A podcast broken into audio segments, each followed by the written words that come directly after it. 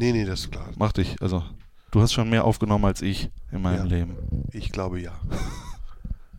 Obwohl du nur einen Ticken älter bist, ne? Wie alt bist du? 28, du bist 30, glaube ich. Genau, Genau. genau. 30. Ich werde 30 nächstes Jahr.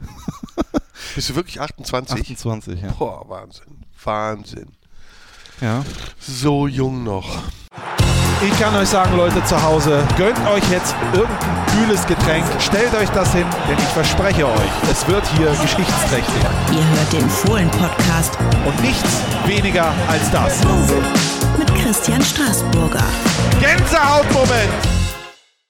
Einen wunderschönen guten Tag und ganz herzlich willkommen, liebe Freunde zu Hause. Es ist die besinnliche Zeit. Äh, draußen äh, liegt Schnee, also eigentlich nicht, aber sollte es, denn äh, Weihnachten rückt immer näher. Wir haben hier ein äh, tolles Special und einen tollen Special-Gast. Der Fohlen-Podcast, Weihnachtsspecial, der Jahresrückblick mit dem wahrscheinlich einem der größten Borussia-Fans, die es gibt, Serdar Somuncu. Herzlich willkommen. Mit dem größten Borussia-Fan vor Joko Winterscheid noch. Ja gut, der Joko Winterscheid. Ja, der ist auch Borussia-Fan.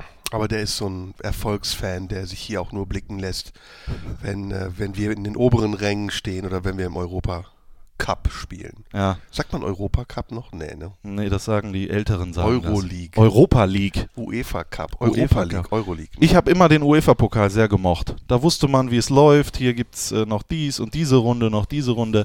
Aber wir haben viel zu sprechen. Wir Ja. haben viel zu sprechen. Ja. Ein, ein bewegtes Jahr war es. Ja. Nicht nur für Borussia, sondern auch für dich persönlich. Vor mir sitzt der Fast-Kanzler der Bundesrepublik Deutschland, wobei kann ja noch werden. Also wir haben heute Nikolaus, das ist der Aufzeichnungstag. Erstmal frohen Nikolaus. Hattest du eigentlich was im Schuh heute Morgen? Ähm, nee, aber ich bin, äh, das muss ich erzählen, früher als Kind immer absoluter Nikolaus-Fan gewesen. Wir haben äh, Weihnachten nicht gefeiert. Ich habe ja muslimische Eltern, nicht weil sie gläubig sind, sondern weil wir es einfach nicht kannten. Deswegen war für uns Nikolaus das Ausweichfest. Und ich habe bis zu meinem äh, zehnten Lebensjahr, glaube ich, fest geglaubt, dass es Nikolaus gibt und habe dann so sehr dran geglaubt, dass meine Mutter irgendwann gedacht hat, es wäre ein fremder Mann nachts bei uns ins Haus gestiegen. Okay. Aber meine Brüder haben das Ding dann aufgeklärt irgendwann. Ich glaube, mit 10 oder 11 hat dann mein älterer Bruder gesagt, übrigens, es gibt gar keinen Nikolaus, gemein wie Brüder sind. Und dann Und- sind Tränen geflossen. Ja, ja, ja, ich war total am Ende. Naja, aber ich den mich Weihnachtsmann gefühlt gibt's. wie ein FC Köln-Fan. Ah ja, da äh, werden wir auch drüber sprechen, über den ersten FC Köln. Wir machen eine Art Rückblick, Jahresrückblick, das, was äh, im Jahre 2017 alles passiert ist, rund um Borussia Mönchengladbach, aber natürlich auch rund um äh, meinen Gast Serdar Sumuncu. Wie lang, wie oft warst du eigentlich dieses Jahr im, im Stadion? jedes Heimspiel. Jedes Heimspiel. Ja, ja, ich glaube, bis auf eins, nee, ich war jedes Heimspiel da. Hm? Ist es immer noch was Besonderes für dich? Der Borussia Park, der Besuch hier? Das ist der heilige Gral. Also für mich ist äh, hier hinzukommen äh, Pflicht äh, und äh, auch die Spiele zu sehen und zu verfolgen, wie sich die Mannschaft entwickelt, durch welche Phasen sie geht. Das ist, wenn man Fan ist, sowieso wichtig. Aber nirgendwo kann man ein Fußballspiel besser erfassen als im Stadion. Ja. Auch selbst wenn du es im Fernsehen siehst, auf Sky oder so, da siehst du ja immer bestimmte Perspektiven. Hier kannst du auch mal irgendwo hingucken, wo die Kamera nicht hinblickt. Und das ist für mich total wichtig. Deswegen bin ich immer, immer hier. So äh, spricht ein treuer Fan. Mhm. Schön, dass du auch heute da bist, treu an meiner Seite. Einmal haben wir schon Fohlenradio gemacht. Jetzt den Podcast. Irgendwann wird es uns als Serie geben. Dann gehen wir auf Tour Ja. zu Munche und Straßburger. So, genug des äh, Gequatsches. Wir beginnen wie immer. Und du bist treuer Hörer des Fohlen-Podcasts, was mich freut. Äh, mit, dem Fra mit dem Fragengalopp, den haben wir natürlich auch für dich. Ich habe versucht, nicht drüber nachzudenken. Okay. Ich habe es äh, gehört natürlich, jetzt die letzte Folge mit Dieter Hecking habe ich gehört. Ich weiß die Fragen, aber ich äh, versuche es mal spontan zu halten. Ich versuche auch dich mit der einen oder anderen noch zu überraschen. Sehr gut, Okay, sehr gut. dann kommt jetzt ein Ton.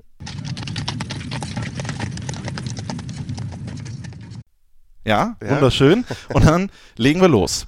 Du bist in Istanbul geboren. ja, Über welche türkische Eigenschaft, die du jetzt noch hast, bist du besonders froh? froh, das ist ein komisches Wort. Ähm, froh. Also etwas, was mich vor Schaden bewahrt, könnte mich ja froh machen. Ähm, ich glaube, es gibt keine typisch türkische Eigenschaft an mir, auf die ich stolz sein könnte. Aber manchmal habe ich das Gefühl, dass ich in einer anderen Taktung bin. Also dass es ein bisschen schneller zugeht, emotionaler, dass ich mich äh, gerne auch streite und keine Angst habe vor Streit. Ich halte es äh, für eine sehr typisch deutsche Sache, unter anderem auch Streit zu vermeiden. Ne, zum Beispiel jetzt auch gerade in der Politik, wo es um die große Koalition geht oder um die Jamaika-Koalition. Das ist immer so ein bisschen negativ dargestellt, dass Leute sich äh, auseinandersetzen und vielleicht sogar auch nicht einigen. Und das kenne ich aus meiner Familienkultur. Die ist nun mal türkisch und äh, deswegen würde ich sagen, ich bin froh, dass ich mich streiten kann, leidenschaftlich. Bist du denn auch stolz ich habe viele türkische Freunde. Auf, darauf Türke zu sein? Nein. Auf keinen Fall. Ich bin auf keine Nationalität stolz. Nein, nein, ich meine, ob du Stolz hast, ob du sehr stolz bist, ob du dich sehr schnell angegriffen fühlst und dann vielleicht ganz schnell auch Dinge, ja. Schön, wie du mir das so übersetzt, wie so ein äh, äh, Asylbewerber, was das Wort Stolz bedeutet. Ähm, naja, ich habe jetzt das wirklich so verstanden, weil du auf das Türkische ja. gingst, ob ich stolz darauf bin, Türke zu sein ich bin grundsätzlich äh, nicht auf irgendetwas stolz, was ich nicht zu verantworten habe. Ich kann nichts dafür, dass ich Türke bin. Deswegen nehme ich das einfach so, wie es ist. Dinge, die ich selbst verantworte, machen mich manchmal auch stolz. Ich bin stolz darauf, Erfolg zu haben. Ich bin stolz darauf, wenn die Hallen voll sind oder wenn ich eine gute Vorstellung gespielt habe oder ein gutes Album gemacht habe oder ein schönes Buch geschrieben habe. Aber wie gesagt, das muss ich dann schon selbst zu verantworten haben. Okay. Du merkst, meine Interviewtechnik habe ich aus der Markus-Lanz-Schule für Interviewtechnik. Ich finde deine Interviewtechnik ja. respektabel. Ein schönes Wort. Herzlichen Dank. Wenn du für einen Tag jemand anders sein könntest, wer wärst du dann gerne mal? Das äh, kann ich dir ganz schnell sagen, gar kein anderer. Ich möchte kein anderer sein. Ich bin mit mir sehr zufrieden und ich äh, bin auch noch gespannt auf das, was sich entwickelt, denn ich gehe mit mir durch so viele unterschiedliche Phasen und bin auch so viel unterschiedliche Ich- äh, Varianten von mir schon gewohnt oder erlebe sie mit mir, dass ich keine andere Person nötig habe. Toni Janschke hat mal gesagt, er wäre gerne Frau. Ja, das sagen manche, manche Männer sagen das, manche äh, machen das ja dann auch aktiv zur Realität. Ähm, nee, ich wäre auch nicht gerne Frau, ehrlich nee. gesagt, überhaupt nicht gerne. Ich bin als Mann sehr glücklich. Äh, ich lasse mich sehr gern bedienen. nein, nein, das ja. äh, war natürlich Spaß, aber ähm, wie gesagt, ich bin mit dem, wie ich bin, sehr glücklich und ich möchte nicht tauschen. Das freut mich. Mhm. Was kannst du überhaupt nicht? Malen. Malen. Ja, kann ich ganz schnell beantworten. Ich kann äh, aus meiner Sicht relativ vieles ganz okay, manches sehr, sehr gut und äh, ganz wenige Dinge gar nicht. Und äh, das gebe ich auch ganz offen zu, da versuche ich auch gar nicht, sondern ähm, da weiß ich, da bin ich der totale Versager. Und das ist, wenn ich vor einer Leinwand stehe oder wenn du mir auf einen Zettel äh, irgendwie, wenn ich da ein Pferd drauf malen soll oder so, das sieht wirklich katastrophal aus. Ich habe okay. einen guten Freund, der ist Maler, ähm, Christoph Riedinghaus, ähm, der hat, ähm, wir haben uns immer unterhalten so über unterschiedliche Talente. Warum ist eigentlich ein Mensch musikalisch und der andere kann gut malen? Und irgendwann haben wir gesagt, wir versuchen mal gegenseitig unsere Talente zu tauschen. Und ähm, das hat total überhaupt nicht funktioniert. Das war eine Katastrophe. Und dann haben wir noch einen anderen Versuch gemacht. Wir haben gesagt, mach doch mal auf Zuruf das, was du kannst. Also schreib mal eine Melodie. Und plötzlich konnte ich das. Und ich habe ihm gesagt, mal doch mal ein Pferd. Und plötzlich konnte er das. Also da ist es so äh, mysteriös, dass ich dir nicht erklären kann, warum ich es nicht kann, aber ich weiß, dass ich es nicht kann. Punkt. Lange Antwort. Punkt. Kein Problem. Schneide ich auch nicht. Schneid's auch nicht. Ja. Nein. Glaubst du an Schicksal? Ja, ich glaube an Schicksal. Ja. Ist dir das was ist Schicksal? Also Schicksal ist, ein, ist es Fügung? Ist das, äh, was passieren muss? Oder ist es Zufall? Das, mhm. was passieren kann? Das sind zwei unterschiedliche Formen von Schicksal. Ich bin ähm, so eine Mischung. Also manchmal glaube ich, Dinge kommen zueinander so, wie sie vorbestimmt sind. Man geht, man gibt immer eine bestimmte Energie raus und diese Energie wird empfangen, auch von Leuten, die empfänglich sind dafür. Und wenn das Glück es so will, dann finden sich diese Energien. Ähm, manche Dinge, also Vorbestimmung wäre das eher, manche Dinge sind aber auch Zufall. Also dass ich dann zur richtigen Zeit an der richtigen Stelle bin. In meinem Leben ist das häufiger schon passiert. Das ist auch Schicksal, aber es ist eher Glück, dass das passiert ist. Okay. Was machst du, wenn du von jemandem oder von etwas genervt bist? Da gibt es unterschiedliche Varianten. Wenn ich ähm, von einem Menschen genervt bin, den ich sehr respektiere, also zum Beispiel vom, von meinem Vater, dann ähm, fresse ich das in mich hinein. Mein Vater hat eine Eigenschaft, die nervt mich schon, das kann ich hier sagen, weil ich glaube, mein Vater hat kein Internet und hört das nicht. Und wenn er es hört, ist auch nicht schlimm. Der schmatzt unheimlich beim Essen. Und Okay. als Kind bin ich wahnsinnig geworden. Der schmatzt so, dass du, du drehst durch. Der sitzt neben dir und macht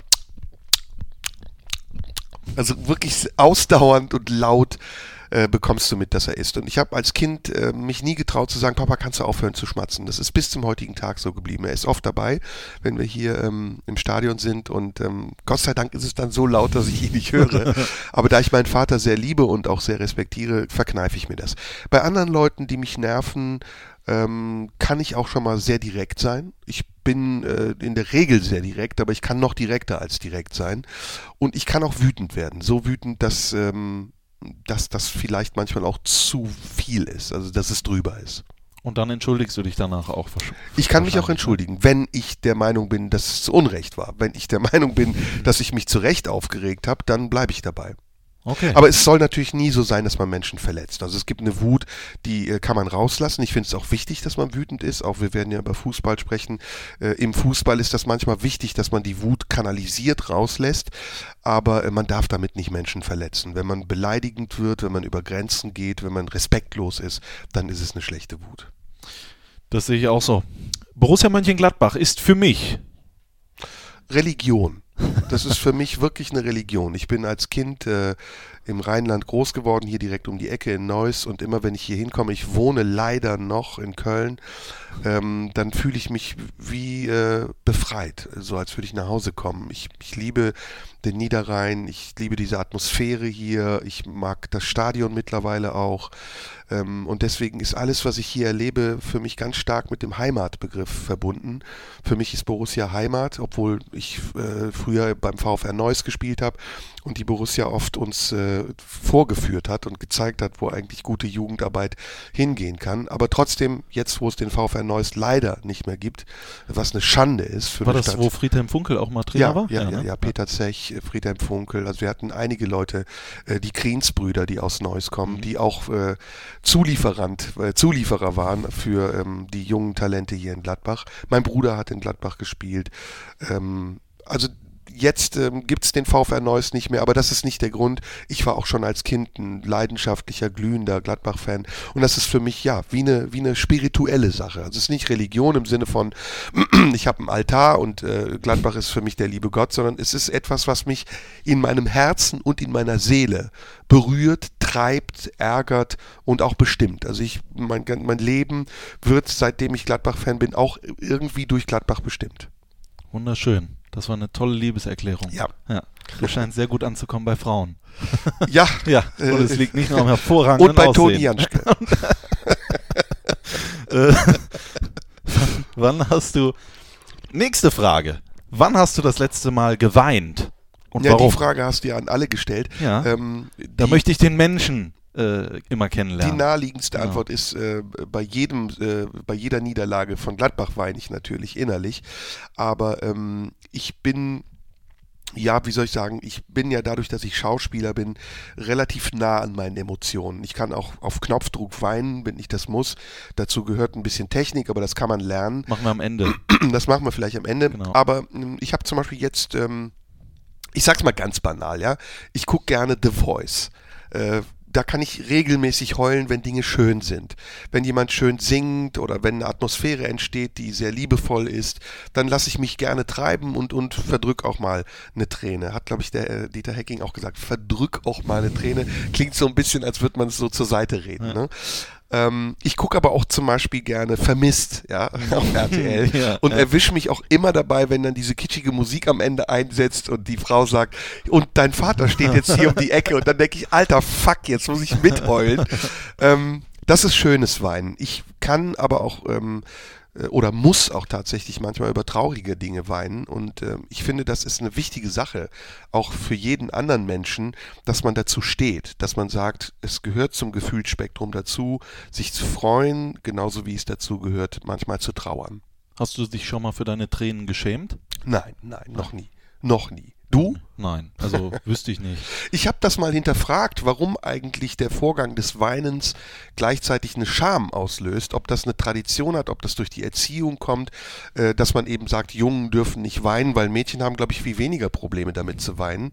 Ähm, ich glaube, es ist so eine Mischung, ne, dass man denkt, wenn ich jetzt weine, dann zeige ich eine Schwäche oder gebe einen Einblick in mein Seelenleben. Aber ähm, ich halte das eher für eine Stärke. Also ich glaube eher, dass jemand, der weinen kann, auch öffentlich weinen kann, wenn er jetzt keine Mimose ist und bei jeder Gelegenheit weint, ähm, der zeigt auch sein Innenleben und der hat auch ein bestimmtes Selbstbewusstsein und eine gewisse Kraft, die ihn das zeigen lässt. Deswegen, nein, Weinen ist für mich eine absolute großartige Eigenschaft, die nicht immer einen positiven Hintergrund hat. Wann kommt neue Musik von Zwieback und Scheiß T?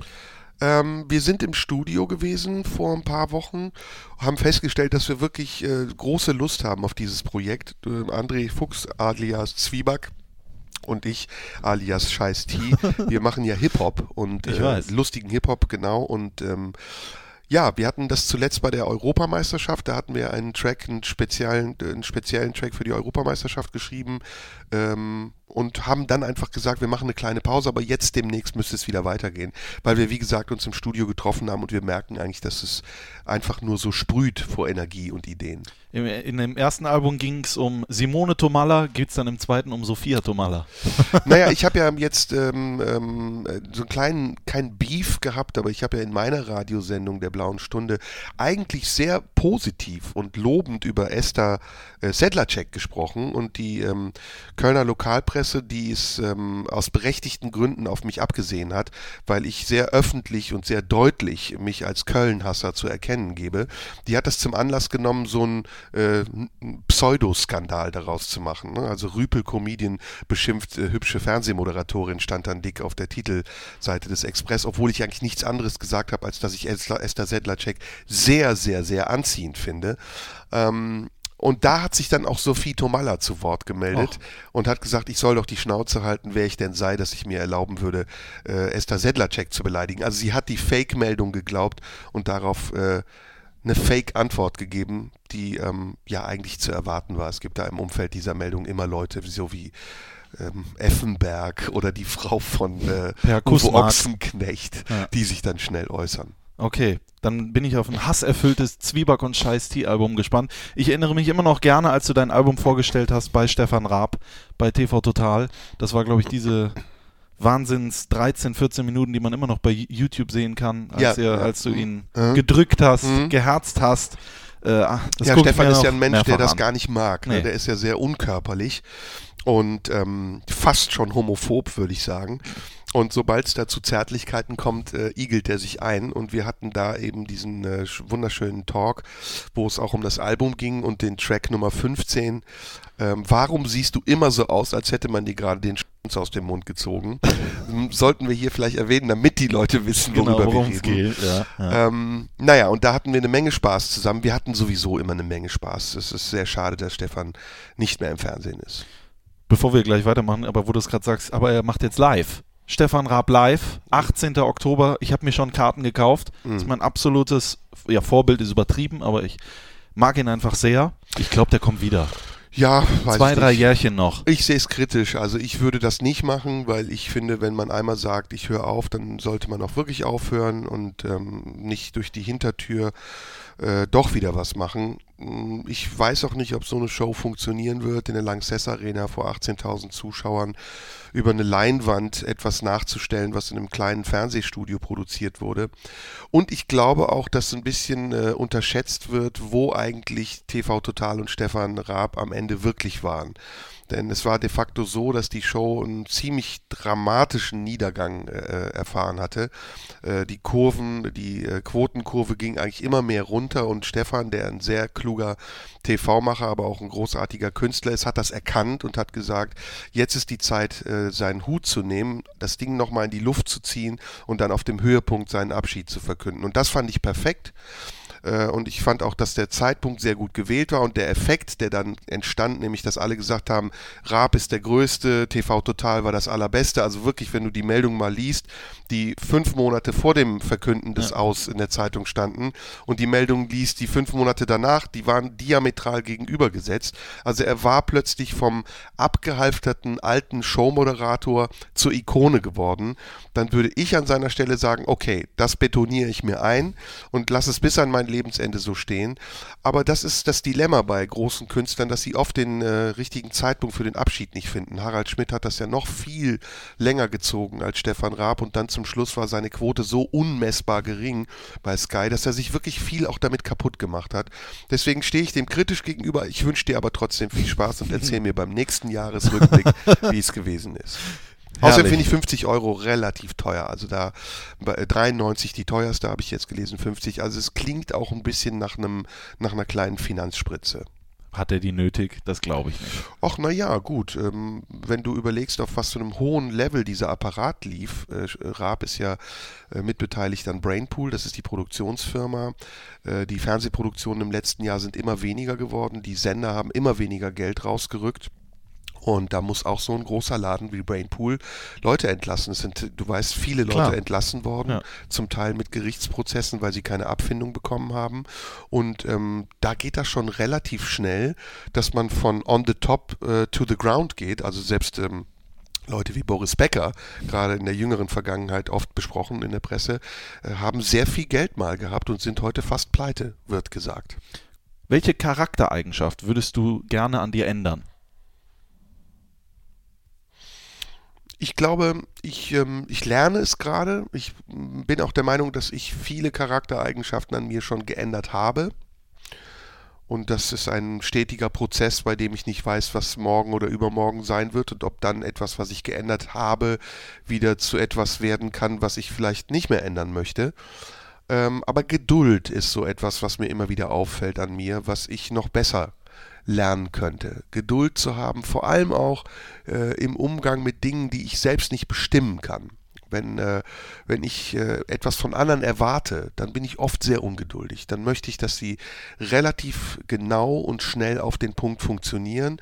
Und dann werde ich auch schon mal manipulativ. Also dann greife ich ein und versuche dem meinen eigenen Stempel aufzudrücken. Und das kann Menschen auch abschrecken oder einengen. Deswegen da wünsche ich mir ein bisschen mehr Geduld. Vielleicht liegt es ja unterm Tannenbaum. Die Geduld. Nein, dich. Geduld lernt man, vor allem dadurch, dass man eben einen, einen Partner hat oder dass man Freunde hat, die ähm, einem auch Grenzen aufzeigen. Das finde ich sehr wichtig im Umgang mhm. mit Menschen, dass man auch selbstbestimmt bleibt. Und ähm, das sind mir die Liebsten, die dann auch mal sagen, auch äh, wenn sie vielleicht einen Verlust in Kauf nehmen, bis hierhin und nicht weiter und ich möchte das jetzt so machen, wie ich das will. Und wenn du versuchst, mich zu beeinflussen, dann kann ich mich dagegen wehren. Das halte ich für eine sehr wichtige Eigenschaft. Ich sage das jetzt auch in Bezug auf mich, also so gegen mich eher, ähm, dass man da auch manchmal genug Kraft haben muss, sich mir entgegenzusetzen. Ich bin wirklich oft, wenn gerade in der Kunst, sehr überzeugt von dem, was ich mache. Also wenn ich einen Plan habe, wenn ich Regie mache, dann ist das Stück eigentlich schon fertig und die Leute müssen nur noch angepasst werden an die Idee. Und das ist oft gut, das ist ein toller Motor, das kann aber dann auch manchmal ähm, behindernd sein. Ich bin da ein bisschen wie Lucien Favre. ich habe eher an äh, Rudi Carell gedacht.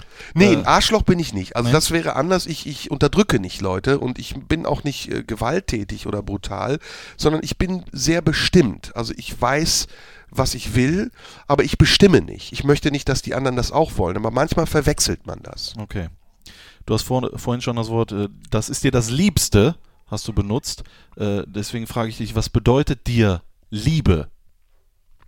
Auch wieder ein Begriff, der definiert werden muss. Liebe gibt, ähm, zu Eltern gibt es, Liebe zu Kindern, ja, Liebe ja. zu anderen Menschen, aber auch zum anderen Geschlecht. Ähm, Genau, es gibt wirklich sehr viele unterschiedliche Formen von Liebe. Die partnerschaftliche Liebe ist elementar, die ist äh, genauso wichtig wie, wie das, äh, die Luft zum Atmen. Die, die elterliche Liebe ist äh, der erste Schritt ins Leben und das begleitet einen auch bis ans Lebensende, was das äh, an Kraft und an äh, Bedeutung hat für einen Menschen. Ähm, es gibt aber auch eine Liebe für Dinge, also etwas, was man liebevoll macht oder eben meine Liebe zu Borussia Mönchengladbach, das kann man wirklich auch so nennen. Das ist etwas Gewachsenes, das hat eine Funktion, das ersetzt bestimmt auch bestimmte Dinge oder steht für bestimmte Dinge. Ob es Sachen ersetzt, weiß ich nicht. Und es ist trotzdem ähm, anders als eine, eine, Partnerliebe. Also ich bin nicht verheiratet mit diesem Verein. Ähm, deswegen, wie gesagt, Liebe bedeutet mir als Begriff erstmal nichts ich kann ihn gar nicht einordnen, aber diese speziellen Formen von Liebe, die ich gerade beschrieben habe, in ihrer unterschiedlichen Variante, die bedeuten natürlich auch unterschiedlich viel. Am meisten bedeutet mir ähm, aufrichtige Liebe, egal von wem sie kommt. Es gibt, äh, es gibt eine sehr funktionale Liebe, die manchmal zwischen Partnern stattfindet, ähm, dass man jemanden liebt, weil man eigentlich verdeckt Angst davor hat, alleine zu sein dann ist die Liebe eigentlich nichts anderes als eine, äh, eine Funktion, die sie, die sie ersetzt. Äh, aber eine aufrichtige Liebe, also jemanden dafür zu lieben, dass er so ist, wie er ist und ihn aber auch so sein lassen zu können, wie er ist, das ist etwas, was ich ganz toll finde. Und das gibt es leider nur ganz selten. Ganz selten und passiert sowas nur einmal im Leben? Dass es diese eine Person ist, die man einmal so aufrichtig liebt wie niemand anderen mehr. Mm, also ich glaube, die, die erste und letzte Person, bei der das immer so bleiben könnte, wenn man ein, ein, glückliches Leben führt, ist man selbst. Wenn man sich von Anfang bis Ende immer aufrichtig lieben könnte, dann wäre das ein Ideal, was sich leider selten verwirklichen lässt. Aber es passiert auch im Leben, wie oft kann man nicht sagen, dass man einen anderen trifft, der einen ergänzt, der sozusagen das ideale Gegenstück ist zu einem oder vielleicht so ein passendes, äh, ein Pendant, also auch etwas ähnliches sein kann. Aber ähm, das hängt auch immer ein bisschen davon ab, wie offen man dafür ist. Ob man die Augen öffnet und die Sinne öffnet und sich darauf einlässt oder ob man zu viel erwartet und möchte, dass das andere sich auf einen selbst einlässt. Das ist ein bisschen die Balance, die man dazwischen finden muss. Und wenn man diese Balance hat, dann gibt es, glaube ich, im Leben sehr viele Möglichkeiten, gepaart mit dem Schicksal, von dem du eben gesprochen hast, das auch dazu gehört. Wenn du mal, sagen wir mal, geliebt hast, und verlierst eine Liebe oder wurdest enttäuscht oder sowas, bist du einer, der das mitnimmt, so ein Mensch? Oder kannst du das gut abstreifen und dann trotzdem rauf auf die Bühne und alles ist gut? Oder wie, was würdest du sagen, nimmt das, wie viel Platz nimmt das in deinem Körper und in deinem Herz, in deinem Kopf ein? Das kommt drauf an, wie intensiv das ist. Ich bin, ich bin ein sehr treuer Mensch. Also ich bin auch in Freundschaften sehr treu und ich habe sehr viele, möchte ich nicht sagen, aber einige Freunde, die ich schon sehr lange in meinem Leben kenne. Zum Beispiel mein, mein bester Freund, würde ich jetzt sagen, oder einer meiner besten Freunde, Rainer, den kenne ich jetzt seit 38 Jahren. Wir sind wie ein altes Ehepaar. Ähm, aber ich habe eben auch andere Freunde, die ich schon sehr, sehr lange kenne, weil ich ein sehr treuer Mensch bin und weil ich auch sehr gerne mit Menschen eine lange Zeit zusammengehe. Also wirklich äh, Entwicklungen habe, von der Jugend bis zum mittleren Alter, bis zum Alter vielleicht sogar irgendwann. In der Liebesbeziehung ist das schwer. In der Liebesbeziehung habe ich jedenfalls immer wieder die Erfahrung gemacht, dass dieser Wunsch, den man hat, egal jetzt ob man getrennt wird oder ob man sich trennt, mit dem ehemaligen Partner befreundet zu bleiben, oft daran scheitert, dass einer von beiden gekränkt ist. Und diese Kränkung macht es auch auf lange Zeit oft unmöglich, wieder zueinander zu finden auf einer neuen Ebene. Ich habe aber Ex-Partnerinnen, mit denen das wunderbar klappt und mit denen ich eine ganz tolle Freundschaft heute habe, worauf ich sehr stolz bin. Aber das ist eher davon abhängig, wie man sich auch auf diese neue Entwicklung einlassen kann. Ob man das will oder ob man sagt, ich brauche jetzt eher eine Distanz.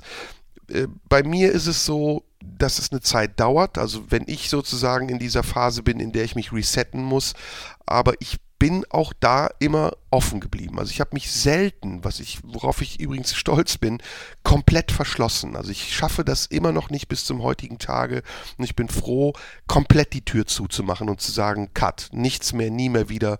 Ich will mit diesem Menschen in meinem Leben nichts zu tun haben, weil das finde ich das finde ich wirklich sehr traurig, wenn du mit einem Menschen, mit dem du vielleicht zehn oder fünf oder acht Jahre zusammen warst, plötzlich gar keinen Kontakt mehr hast. Denn dieser Mensch hat ja einen Platz in dir. Denn du träumst davon, du hast Erinnerungen an diesen Menschen. Irgendwo hat er Spuren in dir hinterlassen und das kann man auch nicht durch diesen Cut vernichten. Das bleibt und da eine Tür aufzulassen und zu sagen, Dinge können sich entwickeln. Eines Tages können wir uns vielleicht sogar wieder in die Augen schauen, können wir vielleicht miteinander sprechen, ist immer noch besser als ich will mit dir nie mehr wieder was zu tun haben. Äh, Du stehst in der Öffentlichkeit, bist die sogenannte Person des öffentlichen Lebens. Aber Leider, jetzt, ja. Leider. Ja. Aber naja, es ist ja auch irgendwie dein Beruf. Ne? Wenn du auf der Bühne stehst, klar, das können wir jetzt äh, bis zur Unendlichkeit diskutieren.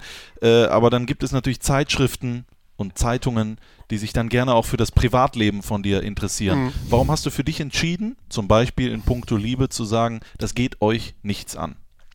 Weil ich das ähm, nicht als Teil meiner Verpflichtung sehe, Leuten zu erzählen, was ich privat mache. Ich stehe auf einer Bühne als Schauspieler und deswegen ähm, ist auch klar, dass der Deal darin besteht, dass diese Rolle sichtbar sein kann und darf. Aber ich stehe nicht auf der Bühne als ich, als, als Privatperson und äh, biete mich an und äh, biete an, über mein Leben zu erzählen und über mein Privatleben Auskunft zu geben. Das äh, ist immer wieder ein Diskussions- und Gesprächsthema natürlich, weil Zeitungen, weil Medien davon leben, dass sie die Neugier ihrer Leser befriedigen und die Leser sind natürlich sehr neugierig darauf, wie Menschen leben, mit denen sie sich identifizieren, die sie vielleicht sogar mögen, deren Arbeit sie schätzen. Aber da muss man aus meiner Erfahrung äh, heraus eine klare Grenze ziehen, denn das vermischt sich oft ähm, dieses Geschäft, diese Öffentlichkeit, äh, dieses Berühmtsein, dieses vermeintliche Berühmtsein ist auch wie eine Droge.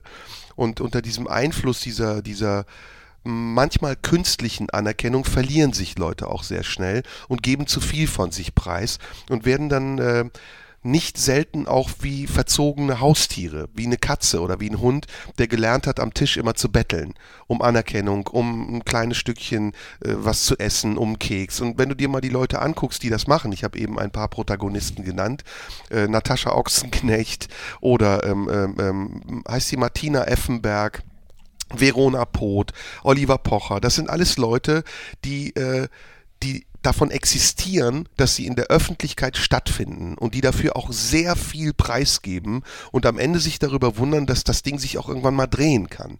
Und dass es nicht nur so ist, dass du in die Öffentlichkeit gehst und bestimmst, was die Zeitungen über dich schreiben, sondern dass irgendwann die Zeitungen sich auch mal verselbstständigen können und einfach irgendwas schreiben, was sie wollen. Oder dann da sind, wenn du nicht möchtest, dass sie äh, schreiben. Und das ist etwas, wo ich sehr, sehr, sehr genau, sehr strikt bin, sehr streng bin, weil ich eben aus meiner Erfahrung gelernt habe, dass es besser ist, diese beiden Bereiche zu teilen.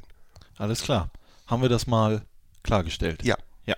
Die einen sagen, das habe ich gelesen, ich glaube in der Taz, da- dass du extrem solidarisch bist und dich für andere einsetzt. Und die anderen sagen, du seist selbstgerecht und extrem selbstfixiert. Was äh, stimmt davon? Wahrscheinlich beides, wobei ich ähm, da wissen möchte oder wissen, gerne wissen würde, wer das sagt. Kollegen. Ja, Das wurde so zitiert. Natürlich gibt es immer Menschen, die einen mögen und Menschen, die einen nicht mögen. Ähm, dass ich solidarisch bin, dass ich für andere einstehe, dass ich meine Meinung auch für andere sage, kann man öffentlich nachprüfen. Ähm, und deswegen kassiere ich auch viel Ärger und viel äh, Schläge. Und zuletzt, als ich mal ein Interview gegeben habe über das Zensurgebaren der öffentlich-rechtlichen Sender, das geht hin bis zu Gerichtsprozessen und das führt manchmal sogar auch dazu, dass ich äh, Geld zahlen muss, Strafen zahlen muss, aber ich lasse mir meine Meinung bis zum heutigen Tage Gott sei Dank von niemandem verbieten. Und ich versuche dabei respektvoll zu sein, ich versuche aber auch ehrlich zu sein. Und ähm, es geht dabei nicht nur um mich und um meine Rechte, sondern es geht auch um die Rechte meiner Kollegen. Und deswegen ja, ich bin sehr solidarisch, ich bin da auch sehr kompromisslos, weil ich finde, dass Ungerechtigkeit, die passiert, nicht äh, unbestraft sein darf. Ich finde, dass Ungerechtigkeit, die geschieht, auch in der Öffentlichkeit besprochen werden muss. Und gerade öffentlich-rechtliche Sender, gerade äh, Institutionen, die einen Auftrag haben, müssen sich immer wieder auch der Frage stellen und der Auseinandersetzung stellen, wie gehen wir eigentlich mit der Verantwortung um? Ähm, das ist die eine Seite. Die andere Seite, klar, wenn, ähm, wenn ich dann in diesem Zustand, den ich dir eben beschrieben habe, manchmal vielleicht wütend zu sein oder überzeugt von meiner Arbeit oder von dem Weg zu sein, den ich gerade gehen will, auf andere treffe, dann kommt es zu Kollisionen. Also ich habe sicher auch äh, Spuren hinterlassen in der Branche. Ich habe sicher auch irgendwo verbrannte Erde hinterlassen. Das lässt sich nicht vermeiden. Ich bin ein Mensch wie jeder andere auch. Aber ich würde sagen, das ist eher ganz selten der Fall. Und nur Leute, die mich nicht wirklich gut kennen, haben diesen Eindruck. Leute, die mich sehr, sehr gut kennen oder die mich etwas besser kennen sogar, die wissen, dass ich da sehr loyal und sehr solidarisch bin und oft sogar auch konsequent. Also ich kann dir versichern, ich habe schon sehr viel Einbußen in Kauf genommen. Ich habe schon unglaublich viele Sendungen abgesagt, äh, viele Möglichkeiten abgeschlagen, nicht nur weil ich es nicht wollte, sondern weil ich auch gemerkt habe, dass anderen es nicht gut getan hätte oder dass ich illoyal gewesen wäre. Okay.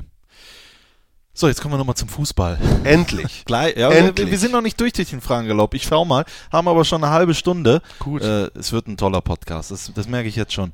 Äh, der wird im Nachhinein wird er nicht, äh, nicht gesendet. Also das sei schon mal gesagt. Auch damit kann ich leben. Wenn ich sage, was ich denke, kannst du entscheiden, was du daraus machst, aber dann War musst natürlich du eine auch damit leben, ne? Auf, äh, dass wir uns vor. Gericht wieder treffen. nee, NTV war gar nicht das, was ich meinte. Mit NTV habe ich mich ja auf eine sehr positive Art und Weise geeinigt. Ausnahmsweise war das mal ein Sender, der ähm, sich sehr, sehr gut verhalten hat. Klar, ich meinte nur, du hast eine Sendung aufgezeichnet, die dann nicht gezeigt wurde. Ja. Das war ein billiger Scherz, meine Damen und Herren. Der war von mir. Weiter geht's. Christian Straßburger. Genau. Äh, wir haben es gerade schon gehört. Ich wollte dich fragen, hast du selber Fußball gespielt? Wenn ja, wann und wo? Jetzt wissen wir es ja, VfR Neuss. Warum hat es nicht gereicht für die große Karriere? ähm, es hätte vielleicht gereicht. Fangen wir mal so an. Ich habe ähm, mit fünf angefangen in der F- oder E-Jugend, VfL Neuss. Erstes Spiel war schon sensationell. Mein Vater stand am Spielfeldrand, war für mich immer sehr wichtig. Ich habe auch eigentlich immer nur für meinen Vater gespielt. Und äh, ich habe den Ball erobert und bin besessen, wirklich wie vom Teufel geritten, aufs Tor zugelaufen und habe auch abgezogen und merkte dann aber, es war das eigene Tor. ähm, erstes Spiel ähm, im Trikot für den VfR Neuss und dann habe ich lange, lange, lange gespielt bis zur A-Jugend. Ähm, bin dann in der A-Jugend, wir hatten damals, weiß gar nicht, äh, waren wir in der Bezirks- oder in der Kreisklasse ähm, so Vereine wie Rosella Heide oder so gehabt, gegen die wir spielen mussten oder Schön. Garzweiler oder so. Und die Gegner wurden zunehmend stämmiger. Ihre Waden wurden äh, rosafarbener und das Gesicht machte auch zunehmend einen verbisseneren Eindruck, so dass ich aus der schlicht und einfachen äh, Angst heraus, mich verletzen zu können, äh, aufgehört habe. Denn ich war damals dann auch schon als Schauspieler unterwegs und nichts war schlimmer, als in irgendeiner Form verletzt zu sein und nicht auf die Bühne gehen zu können. Ich hatte ja die, die Schule verlassen, ich bin von der Schule abgegangen, um Musik zu studieren und ich habe mein Geld damit verdient, dass ich eben auf Tour war, so als Solokünstler, Kabarett, Comedy, Theater gespielt habe. Und wenn ich da mich verletzt hätte, dann hätte das für mich eine existenzielle Konsequenz gehabt. Ich hätte kein Geld mehr verdient. Und deswegen habe ich dann irgendwann gesagt, ich lasse es, habe dann aber ähm, Schmacht gehabt, also war wirklich nach zwei Jahren ähm, oder nach einem Jahr äh, lief ich auf dem Zahnfleisch, weil ich unbedingt wieder Fußball spielen wollte. Und dann habe ich noch eine Saison beim PFSV äh, Neuss gespielt, beim Poli Polizei- und Feuerwehrsportverein hinten an der ähm, in der Nordstadt auf der Furt und habe im ersten Spiel tatsächlich einen Hattrick geschafft. Ich habe fünf Tore in einem Spiel geschossen. geschossen. Wir haben glaube gegen Reuschenberg 17 zu 0 gewonnen. Das waren noch Ergebnisse. Und dann irgendwann war aber auch Schluss, weil ähm, ich wusste von meinem Bruder, äh, mein mittlerer Bruder war Profi äh, und er hat sich wirklich dauernd verletzt. Schlüsselbeinbruch, doppelter Kreuzbandriss, damals hieß das fast Karriereende, Meniskusriss, hier was, da was. Und diese Malesse äh, dauerhaft zu ertragen, das konnte ich nicht. Ich war auch immer ein sehr vorsichtiger Spieler, bin äh, also ein bisschen so wie Raphael eigentlich, nie in Zweikämpfe reingegangen, obwohl ich nicht technisch bei weitem nicht so gut war. Aber ähm, ich war nicht so der Brecher, der dann in die zweite, in die Zweikämpfe reingegangen ist. Linkes Mittelfeld war meine Position und da war ich dann auch oft froh, wenn ich den Ball schnell wieder abspielen konnte. Aber ich sag's mal so, fünf Tore gegen Reuschenbach 2, danach kann man ja auch die Karriere Reuschenberg. beenden. Reuschenberg, danach kann man die Karriere auch locker beenden. Das war der Höhepunkt. Oder? Also ja, ich Ja. habe aber, also ich hatte eine Saison in der B-Jugend war es, glaube ich, da hatte ich elf Tore. Und also ich ich war wirklich gar nicht so schlecht. Ähm, mir fehlte vielleicht so der letzte Biss, also wirklich zu sagen, so jetzt will ich das auch wirklich machen, weil ich eben auch zwischendurch war schon mit den Mädels zugange und äh, wollte Theater spielen und Fußball, weil ich immer sehr viel Sport gemacht habe, war für mich zwar auch wichtig, aber es war nicht meine, meine Passion, also ich wollte nicht unbedingt Fußballer werden. Okay. Was hast du dir für dieses Jahr vorgenommen? Und aber noch nicht umgesetzt. Für 2018 oder Für 2017? 2017. Dieses Jahr haben wir ja noch. Für dieses Jahr. Wo du sagst, scheiße, das hatte ich mir vorgenommen, das habe ich aber noch nicht geschafft. Also ich habe mir schon seit längerem vorgenommen, hier mir so eine Zwölferloge äh, zu besorgen. Hier, wo dann auch dein Name draußen dran steht, oder was? Ich würde gerne, Ja? genau, so eine kleine Loge hier haben. Stefan Raab hat das ja in Köln und Ja. seitdem ich bei ihm äh, ab und zu zu Gast sein darf, bin ich total neidisch da drauf. Ne? Nicht, nicht, weil ich so ein Schickimicki-Fan bin, sondern weil das für mich auch ein Zeichen der Verbundenheit ist, im Stadion seinen Platz zu haben. Also ne, zu wissen, das ist mein Platz, da gehöre ich hin, ich bin Teil dieser Geschichte, ich bin Teil dieses Vereins. Und irgendwie, ich bin zwar Mitglied seit geraumer Zeit und ich habe auch hier meinen Platz, aber ähm, so das war so mein, sagen wir mal, mein Traum, mein Ideal. Jetzt sträuben sich die Vereinsverantwortlichen noch. Aber irgendwann werden sie hoffentlich nicht mehr drum herum kommen Ja. und mir diesen Ehrenplatz anbieten. Und dann habe ich das Ziel meines Lebens erreicht. Sepp Blatter hat einst mal bei der WM 2006 das Finalstadion Berlin extra den Platz, wo er sitzen sollte, umbauen lassen, damit er in der Mitte sitzt, an der Mittellinie. Das wäre doch auch nochmal ein Ziel für dich, oder? Ja, das wäre wär ein Ja. schönes Ziel. Ja. Ja. Mittellinie sitzt man gerne, wobei ich ähm, in Köln zum Beispiel, ich bin leider sehr oft in Köln im Stadion. Ich weiß nicht warum. Weil es umsonst ist. Ja, weil ich eingeladen werde und ich habe äh, auch dauerhaft die Möglichkeit, in die Gaffelloge zu gehen. Und die ist halt genau, der Zapfhahn der Gaffelloge ist genau an der Mittellinie.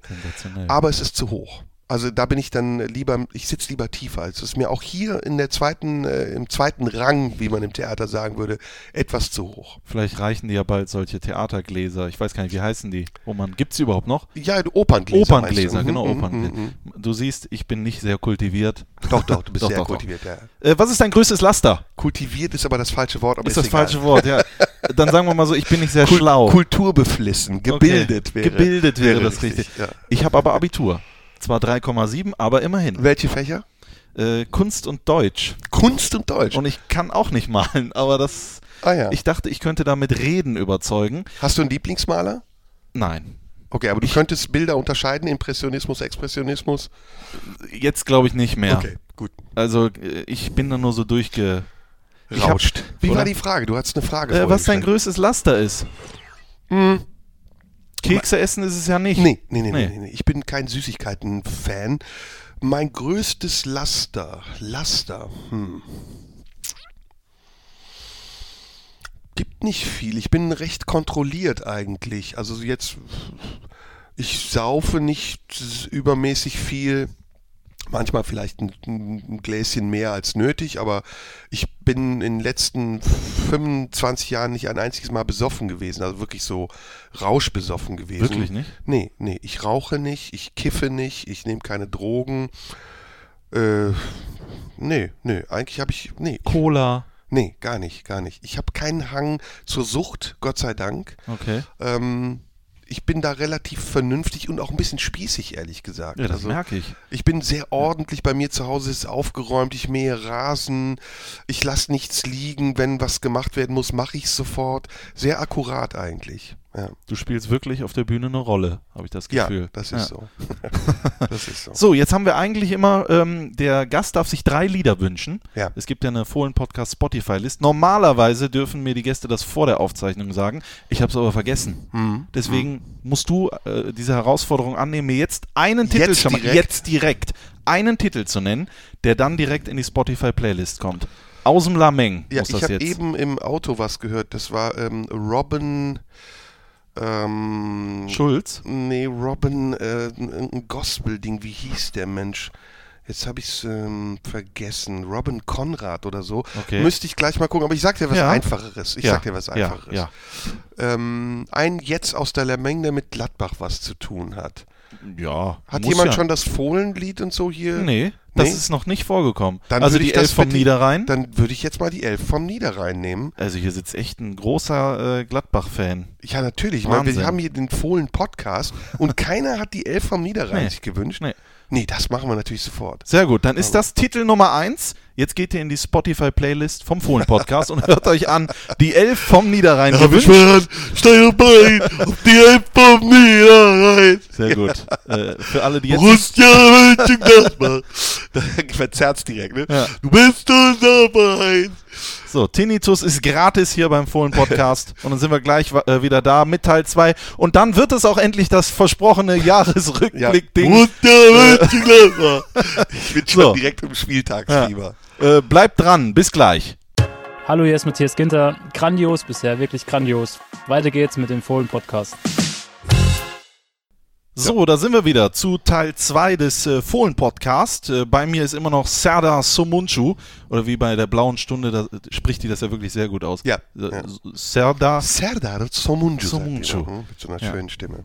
Ich äh, bin treuer Hörer, aber äh, jetzt sind wir hier beim Fohlen-Podcast. Ne? Der Konkurrenz. Aber da genau. könnt ihr gerne, wenn ihr den fertig gehört habt, die blaue Stunde hören. Wann läuft die eigentlich immer? Weißt du das? Die blaue Stunde? Ja. Ja, sonntags. Zwischen. zwischen 16 und 18 Uhr. Danke für die Ja. Werbung. Aber es ist wirklich so, äh, oft live nicht. Ich höre es dann als Podcast. Ne? Es also gibt, genau, es ist ja auch genau. gut aufgezeichnet Ja. in der Regel. Wir haben Live-Sendung einmal die Woche, äh, einmal im Monat und manchmal sogar parallel zum Fußball. Wenn ich sonntags da bin und äh, Fußball läuft, dann kommentiere ich auch die Spiele.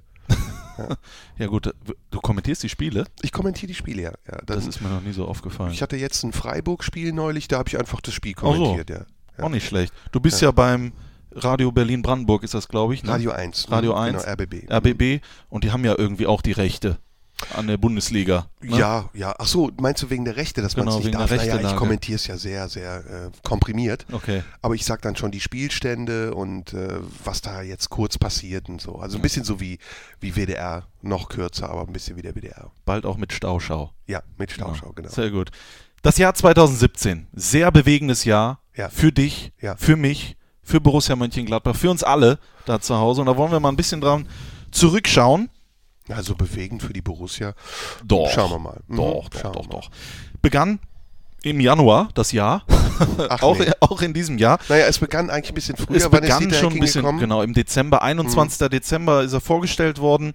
Er kam für, ähm, zusammen mit seinem Co-Trainer Dirk Bremser für André Schubert, der äh, war der Nachfolger vom, ja, Legendären, vom legendären Lucien Favre, der hoffentlich jetzt nicht nach Dortmund geht, sonst werde ich sauer. Ja, wer weiß. Ich wünsche ihm auf jeden Fall alles Gute. Das ist ein Top, Top-Mensch, äh, hat uns viel äh, äh, Spaß gebracht hier, viele tolle Momente. Können wir vorab Äh, noch eine Claim machen? Was denn? Alles, was ich jetzt sage, ja, sage ich ohne den Anspruch zu stellen, Fußballexperte zu sein, Ja. sondern ich versuche nur durch und durch ehrlich zu sein. Ja. Und wenn ich über Leute spreche, dann nicht um sie zu beleidigen, sondern um meinen speziellen Beitrag dazu zu leisten, dass dieses Gespräch gut wird. Äh, dieses Gespräch wurde vor der Sendung aufgezeichnet. Ja. Ja, nee, kannst du gerne machen. Du sollst so sein, wie du bist. Ja, weil ich Ja. bin so, ich merke so, während du sagst, Lucien Favre, Top-Typ. Nee, nee, nee, der hatte schon charakterliche Schwächen. Klar, natürlich, aber er war schon ein toller Trainer. So, lassen wir, Er war belassen ein erfolgreicher, ein erfolgreicher, toller Trainer. Und toll im Sinne finde. von verrückt war er auch, ja. Er war ein Freak. Ja, Das ist auch ja. bekannt. Das würde ich auch immer, das würde hier jeder so sehen, jeder Fan. Ein Freak, aber ein erfolgreicher Freak. Ja, Im definitiv. Prinzip sowas wie du, nur halt nicht mit Fußball. Würde ich Ne? nicht vergleichen, aber ähm, wie gesagt, Lucien Favre ist für mich eine ambivalente Persönlichkeit und deswegen ihn jetzt nur über den Klee hinweg zu loben und zu sagen, das war alles toll, Ja. wäre falsch. Er hatte auch seine Abgründe. Das hast du sehr nett ausgedrückt. Aber jetzt haben wir ja Dieter Hecking und Dirk Bremser, das dynamische Duo, die dann übernommen haben. Ähm, Zweifelsohne die etwas äh, stabilere Variante, aber auch, wie ich finde, die langweiligere Variante. aber wenn man auf die Tabelle schaut, wir sind aktuell, wir, wir zeichnen es nochmal als Info, heute ist Nikolaustag, zeichnen wir es heute auf, wir sind Vierter. Wir hätten durchaus Zweiter sein können, sind es aber nicht. Hätte, hätte, Hätte, Fahrradkette. hätte Fahrradkette. Aber ich, dieser Platz ist trü- trügerisch, äh, lieber Christian. Dieser Platz ist trügerisch und ich warne davor, äh, in allzu frühe Euphorie zu verfallen. Wir haben noch eine Rückrunde vor uns. Wir haben Spiele gewonnen, die wir eigentlich nicht hätten gewinnen dürfen. Äh, das Hannover-Spiel, 94. Minute, 11 Meter mit Assist. Also da waren einige Sachen dabei. Das Leverkusen-Spiel, das Dortmund-Spiel, die katastrophal waren. Und deswegen ist dieser vierte Platz für mich eine große Überraschung, auf Ja. die ich äh, drauf nicht sein. verzichten will. Ja. Ich bin froh, froh, dass wir Klar. auf dem vierten stehen. Ja. Ich meckere auch nicht immer. Es gibt viele positive Ansätze. Fangen wir aber bei André Schubert an. André Schubert hat einen schweren Job gehabt. Er kommt nach Favre, fünf Spieltage, hat die Borussia kein einziges Spiel gewonnen, geht unter in einem Debakel, auch noch in Köln, also wirklich gegen den Erzfeind auch noch sang- und klanglos. Und dann zieht er seinen Hut, nimmt seinen Hut und sagt, ich gehe war für mich eine Katastrophe, weil ich glaube, dass ein Trainer wie Lucien Favre durchaus auch mal in der Lage dazu sein muss, fünf Niederlagen in Folge wegzustecken. Da mag es einen Disput gegeben haben zwischen Favre und Eberl, zwischen dem Verein und Favre und deswegen hätte ich es eigentlich auch gut gefunden, wenn dieser Disput ausgetragen worden wäre. Nicht öffentlich, aber mit den Beteiligten. André Schubert kommt in diese Situation, wie ich finde, sehr mutig, sehr ähm, sympathisch. Ich mochte ihn von Anfang an, auch ein sehr feiner Kerl mit einer tollen Ausstrahlung, aber einer dieser jungen Trainer, die diese Fehler machen, die diesen Hauptfehler eigentlich machen, den viele junge Trainer machen. Sie verlangen von ihren Spielern zu viel. Sie verlangen zu viel Spielintelligenz. Die Spieler sollen polyvalent sein. Sie sollen während des Spiels Systeme umstellen können. Und irgendwann hat man das auch bei, bei unserer Mannschaft gemerkt, wurde das zu viel. Die Spieler waren überfordert. Sie wussten nicht mehr defensiv, offensiv, 4-4-2, was auch immer. Das sollte ja innerhalb eines Spiels sogar schon wechseln. Und es war zwangsläufig, also für mich abzusehen, dass nach den ersten Erfolgen, die meiner Meinung nach darauf zurückzuführen waren, dass die Mannschaft befreit aufspielen konnte, weil eben auch das Diktat von Lucien Favre nicht mehr da war, dass nach diesen Erfolgen ein Zusammenbruch kommen würde. Dass das so war, wie es gewesen ist, ähm, mag auch ein bisschen Pech gewesen sein, weil ich nicht glaube, dass Schubert der Alleinverantwortliche war. Es gab eine Dreifachbelastung. Das war ja die Hypothek, die Lucien Favre hinterlassen hat mit äh, europäischem Wettbewerb, DFB-Pokal und Bundesliga. Und da mit diesem Kader eben und mit der Einkaufspolitik, die diesen Kader äh, erstmal zur Verfügung gestellt hat, erfolgreich zu sein. Und André Schubert war erfolgreich. Er ist ja in den meisten Wettbewerben sehr weit gekommen. War eine aus meiner Sicht zu große Herausforderung für einen Trainer, der gerade mal bei St. Pauli oder in Kassel oder eben hier äh, die U23 trainiert hat, der gerade mal wenig Erfahrung hatte für diesen Job. Okay. Als dann Hacking kam, äh, ich, hatte, ich hatte mir tatsächlich etwas anderes gewünscht. Ähm, es gab zu der Zeit ja auch noch ein paar Möglichkeiten auf dem Markt. Ähm, Habe ich es erstmal hingenommen, weil ich glaube, dass Max Eberl seine guten Gründe hat für die Entscheidung, die er trifft. Und wie gesagt, ich maße mir überhaupt nicht an, Fußballexperte zu sein. Ich kenne das Tagesgeschäft nicht. Ich weiß nicht, wie diese ganzen Transfers funktionieren. Und ich muss sagen, äh, wenn man subsummarum mal betrachtet, was Max Eberl hier angestellt hat in den letzten Jahren, ist er ein hervorragender Manager und Sportdirektor. Also wird er seine Gründe gehabt haben, habe ich gedacht. Aber gleichzeitig habe ich äh, natürlich auch einen Blick auf Dieter Hecking und seine Bilanz geworfen. Und außer in Wolfsburg, wo er mit einem teuren Kader, mit einer hohen Finanzierung recht erfolgreich war, hat aus meiner Sicht Dieter Hecking jetzt nicht die großen äh, Lorbeeren mitgebracht. Ja, in Nürnberg, ja, er, in Er hat Hannover. natürlich immer Vereine gehabt, Aachen. genau, die er, wo nicht viel Potenzial war, wo er aber das Maximale rausgeholt hat. Mit Aachen Europapokal gespielt, aufgestiegen, aber auch damals mit Lübeck und er hat sich halt peu à peu nach oben gearbeitet. In Nürnberg war immer das Ziel Klassenheld, Klassenheld, Klassenheld und er hat das immer souverän geschafft. Ja. Und dann wollte er aber auch mal eine Stufe weitergehen in Wolfsburg. Natürlich haben die Geld, aber du siehst auch jetzt aktuell, das Geld ist ja am Ende auch nicht immer das, was ausschlaggebend ist, sondern auch seine Arbeit mit Pokalsieg, mit Vizemeisterschaft. Ich mag mich da ne? korrigieren. Ja. Ich korrigiere mich auch. Und Ja. ich, wie gesagt, finde Dieter Hecking vollkommen in Ordnung. Ich kenne ihn nicht. Wenn ich ihn kennen würde, würde ich ihn wahrscheinlich noch viel toller finden. Abgesehen davon, mein, meine, mein Urteil, meine Expertise bezieht sich auf den Anspruch, den wir hatten. Und unser Anspruch war lange Zeit erstmal der Klassenerhalt. Und der Klassenerhalt ist irgendwann zur Selbstverständlichkeit geworden, sodass sich unser Anspruch auch ändern musste. Und ich bin ein großer Fan davon, dass man auch nach oben blickt und nicht nur nach unten. Dass dann die Einstelligkeit zum Tabellenziel erklärt wurde, war folgerichtig. Dass dann irgendwann natürlich auch das Mitspielen im oberen Drittel zum, zum Maxime wurde, fand ich genauso folgerichtig. Also europäischer Wettbewerb, wenn es klappt in die Qualifikation zur Euroleague, wenn es klappt sogar zur Qualifikation in die Champions League. Das alles ist dann Realität geworden, aufgrund der sehr fundierten und äh, nachhaltigen Arbeit von Lucien Favre.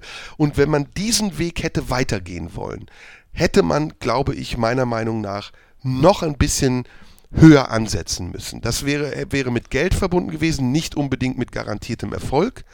Aber es ist auch okay. Ich meine, mit Hacking haben wir jetzt jemanden, der uns diesen Erfolg ja auch gebracht hat. Wir sind Vierter. Wir dürfen bitte nicht außer Acht lassen, dass viele Spiele auch mit Glück gewonnen wurden. Das gehört im Fußball ja dazu, ne? ja, äh, 53 Punkte hat er geholt wir reden Jahr. auch noch über Köln. Ja. Die haben auch sehr viele Spiele unglücklich verloren und die Liga, das ist jetzt eine Phrase, ich schmeiß auch Geld ins Sparschwein, ist mittlerweile so eng zusammengerückt, dass zwischen dem vierten und dem 14. nicht viel Unterschied ist. Also guck dir eine Mannschaft wie Wolfsburg an, gegen die, die wir ja unglücklich verloren haben mit 3 zu 0. Die stehen irgendwo auf Platz 12, 11, 13, 14, aber die sind nicht wirklich weit weg von uns. Und deshalb warne ich vor diesem, äh, vor dieser Schönrederei, ja, ja, wir haben ja einen vierten Platz und wir haben ja 53 Punkte und alles ist in Ordnung. Abgerechnet wird am Ende. Und am Ende war es letztes Jahr de facto so, dass wir nicht im europäischen Wettbewerb waren. Und auch in diesem Jahr ist das nicht geschenkt. Wir müssen darum kämpfen. Jetzt springst du Schalke, schon ans Dortmund Ende etc. des, etc. Ne? So, jetzt hast du dich in Rage, jetzt ist Gar die nicht, ganze nicht. negative Luft raus. Überhaupt nicht. Und jetzt, ich betone äh, auch nochmal, dass ich ne? Dieter Hecking überhaupt Ja. nicht schlecht Ja. finde. Du hast mich nur nach meinen Zweifeln gefragt.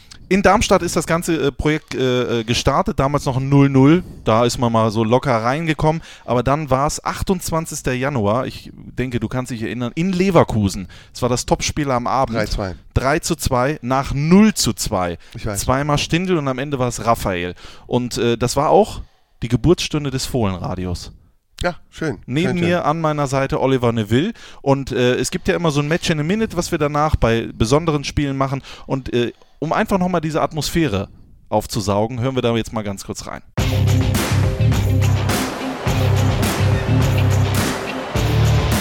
Jonathan Tah mit dem 1 zu 0 für Bayer Leverkusen. Ball kommt auch verlängert und was ist das denn? Lieber Gott. Lars Stindl holt sich den Ball jetzt und kann das Tor machen und macht das Tor. Stindl mit dem Anschluss. Ein Tor für Borussia Mönchengladbach. Ausgleich 2 zu 2. Jetzt ein schöner Ball da auf einmal. Vorne rein zu Raphael. Der gegen Tor. Raphael, Raphael, Raphael, Raphael, Raphael. 3 zu 2 für Gladbach. Ich pack es nicht. Borussia Mönchengladbach gewinnt 3 zu 2. Das Topspiel hier in Leverkusen. Hast du gesagt, ich packe es nicht oder ich kacke gleich? Das eine gefühlt, das andere Weil gesagt. du hast ja so gepresst, Alter, da dachte ich, dem fällt eine Wurst aus dem Arschloch. Also ganz ehrlich, das war die Premiere und dann so ein Spiel. Also das sind doch die Momente wirklich, da erinnert mich- man sich gerne dran an solche Spiele, oder? 3 zu 2 wie in Leverkusen. Ja, Leverkusen, wir hatten ja eine lange Pechserie auch bei Leverkusen. Deswegen umso erfreulicher. Das 3-2 natürlich, wenn du von 0-2 auf 3-2 kommst, ist immer wieder äh, schön, ist wie eine Auferstehung und ist natürlich auch ein Vorgang, der in der Mannschaft unglaublich viel Kraft und Energie und Selbstbewusstsein gibt. Das war toll, aber es war wie gesagt äh, eine Momentaufnahme. Aber es war vor allen Dingen auch dieser Doppelpack von Lars Stindl, so der Beginn seines fantastischen Jahres. Da werden wir gleich auch noch mal drüber reden. Aber ich kann mir schon vorstellen, dass so ein Doppelpack das Spiel gedreht, dass ihm das schon sehr viel Selbstbewusstsein für die weiteren Spiele und Momente, die es in diesem äh, Jahr gegeben hat, dass es da begonnen hat. Ich weiß nicht, ob Lars Stindl Selbstbewusstsein braucht. Ähm, er ist ja schon Er als ist ja Stürmer, äh, ne? Erstens das und er kam ja als Kapitän aus Hannover und äh, hatte ja schon eine gewisse äh, Position auch in der Mannschaft. Also er ist das gewöhnt, dominant zu sein, Verantwortung zu, äh, anzunehmen und zu tragen.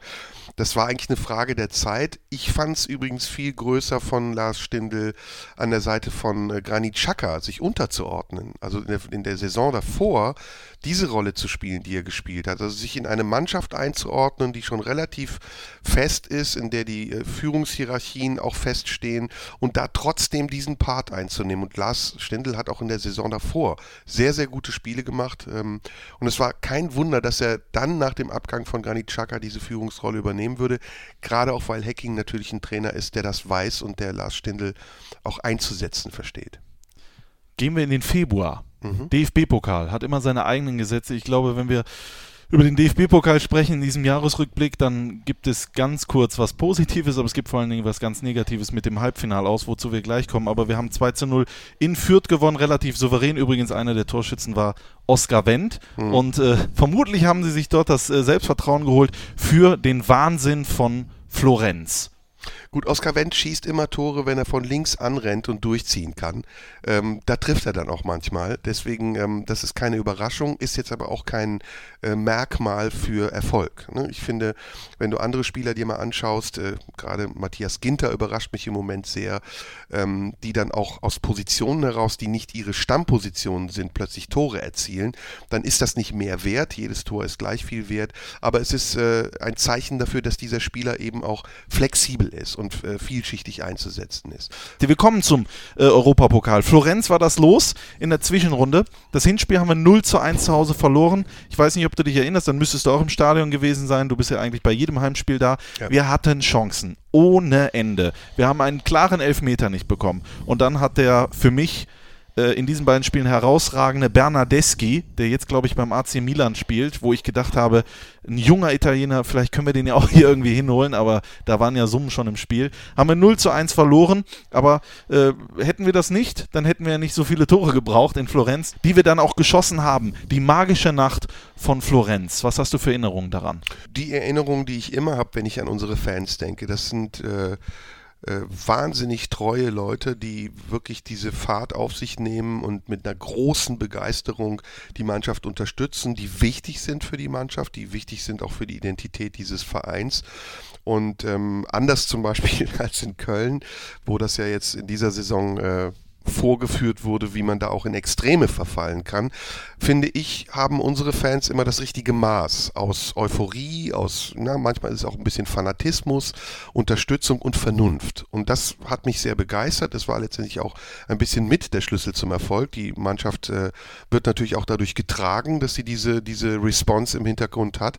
Ähm, das andere, was du eben gesagt hast, Bernardeschi, ich habe bei diesen italienisch-spanischen Mannschaften immer das gleiche Gefühl, die sind wirklich hochkarätig besetzt. Oft sind es so wahllos zusammengestückelte Haufen von, von Einzeldarstellern. Und wir sind am Anfang in den ersten beiden Jahren auch daran gescheitert, dass wir einfach nicht kaltschnäuzig genug waren. Also es, gab so viele Elfmeter gegen uns, weil irgendeiner von denen einfach volle Pulle in den Strafraum gesprintet ist und unsere Abwehrspieler das einfach nicht gewöhnt waren, dass ich dann froh war, gerade auch bei diesem Florenz-Spiel, dass sich endlich abzuzeichnen schien, dank auch übrigens Dieter Hecking, der natürlich durch seine europäische Erfahrung nochmal eine neue Komponente ins Spiel gebracht hat, dass ich endlich froh war, dass wir diese Gelassenheit, nenne ich es mal, mitgebracht hatten, um auch im europäischen Wettbewerb Wettbewerb mal bestehen zu können. Denn das war für mich auch nicht tragisch, aber es war schade, nach den großen Erfolgen, die wir in den Saisons davor hatten, dass wir so sang- und klanglos untergegangen sind. Also nicht sang- und klanglos, wir haben natürlich auch das ein oder andere Spiel sehr gut gespielt und sogar gewonnen, aber wir sind nicht weiter gekommen, als wir kommen konnten. Und mit dem Kader, den wir haben, auch heute und auch damals hatten, hätten wir aus meiner Sicht durchaus bis ins Viertelfinale kommen können, locker.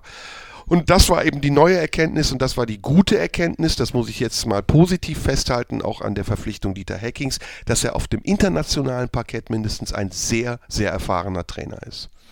Ja, aber das hat er, glaube ich, auch noch nicht erlebt, was da in Florenz passiert ist. Äh, wir haben 0 zu 2 zurückgelegen äh, durch Kalinic und Borja Valero nach 30 Minuten. Dann ist ja eigentlich schon der Ofen aus. Also ja. du hast das Hinspiel verloren, 0-1, du liegst 0 zu 2 zurück, aber das Gefühl hatte man nicht. Man hatte immer das Gefühl, die Jungs da unten auf dem Platz, dass sie äh, wirklich äh, daran glauben. Und dann kam Stindel. 44. Minute, 47. Minute, weiß, ja. 55. Minute und hat das Ding mit einem Dreierpack gedreht. Am Ende noch Christensen 4 zu 2. Ja. Kannst du dich erinnern, wo du das Spiel den geschaut hast? Den ich schmerzlich vermisse. Den ich schmerzlich ja, vermisse. Jetzt ist er ja Stammspieler bei Chelsea, ja. also das war schon verständlich, warum er wieder zurückgeht zum FC Chelsea. Ne? Naja, ich habe das Spiel ähm, zu Hause geguckt und ich erinnere mich sehr, sehr gut daran. Ich erinnere mich auch an diesen komischen Eingang in dem äh, Florentiner Stadion, mhm. das so ein bisschen äh, runtergekommen war. Das ist, glaube ich, hinterm Tor gewesen. Hinterm Tor ja. sind die alle reingekommen. Ja. Ich muss dazu sagen, es ist ein Zeichen der neueren Fußballzeit, dass Spiele nicht selten so kippen. Erinner dich mal an das 4 zu 4 in mhm. Dortmund, erinner dich eben an das äh, besagte Leverkusen-Spiel, aber eben auch andere Spiele. Wir haben in Hoffenheim ein Spiel gedreht, was aussichtslos schien. Ähm, das kommt neuerdings immer mehr vor und ich habe darüber nachgedacht, warum das so ist und ich glaube, es liegt tatsächlich an dem, was ich eben beschrieben habe. Durch diese verlangte Flexibilität, durch diese nicht nur vom Einzelspieler vorausgesetzte polyvalente Fähigkeit, die der Spieler, aber auch eben die Mannschaft haben muss, sind die taktischen Gegebenheiten so zugespitzt heutzutage, dass sie manchmal kollabieren. Ne? Also du hast nicht, eine, deswegen gebe ich eigentlich da dem System von Dieter Hecking wieder recht und dem Konservativismus, den ich kritisiert habe, auch wieder im Nachhinein.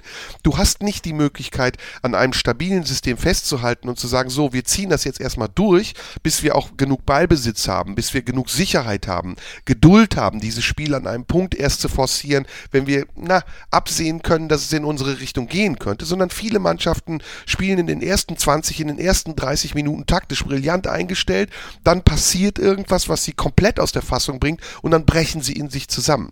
Und das erklärt für mich eben diese scheinbar seltsamen Ereignisse. Das erklärt für mich aber auch zum Beispiel, warum Trainer wie Jupp Heynckes jetzt in Bayern wieder so einen großen Erfolg haben, weil sie Stabilität mit sich bringen und weil Spieler eben manchmal auch Stabilität brauchen, um auf ihrer Position, um im Gefüge der Mannschaft zu wissen, was muss ich eigentlich tun und nicht total verunsichert sind und permanent im Kopf haben, ich muss eigentlich alles irgendwie tun. Ja. Und das ist der Grund gewesen. Deswegen hat es mich natürlich total gefreut, aber es hat mich nicht wirklich überrascht. Also es gibt Spiele, da weißt du doch als Fan, da geht noch was. Ne? Jetzt zum Beispiel in Wolfsburg wusste ich, da geht nichts. Ich wusste schon nach dem 1 oder 2-0, wusste ich, das Ding ist zu. Das, da geht doch nichts mehr auf. Ich habe gesagt, wir hätten hier noch 60, 70, wir hätten ja. das Tor nicht gemacht. Genau. Ne? Ja. In Hertha wusste ich zum Beispiel, da spürst du, heute geht was. Ne? Irgendwie, äh, da kippte es dann wieder in die andere Richtung, wo du dann auch denkst, naja, das ging zwar, aber es kann auch wieder in die andere Richtung gehen. Ne? Es war zittrig, das 3-1, das 3-2,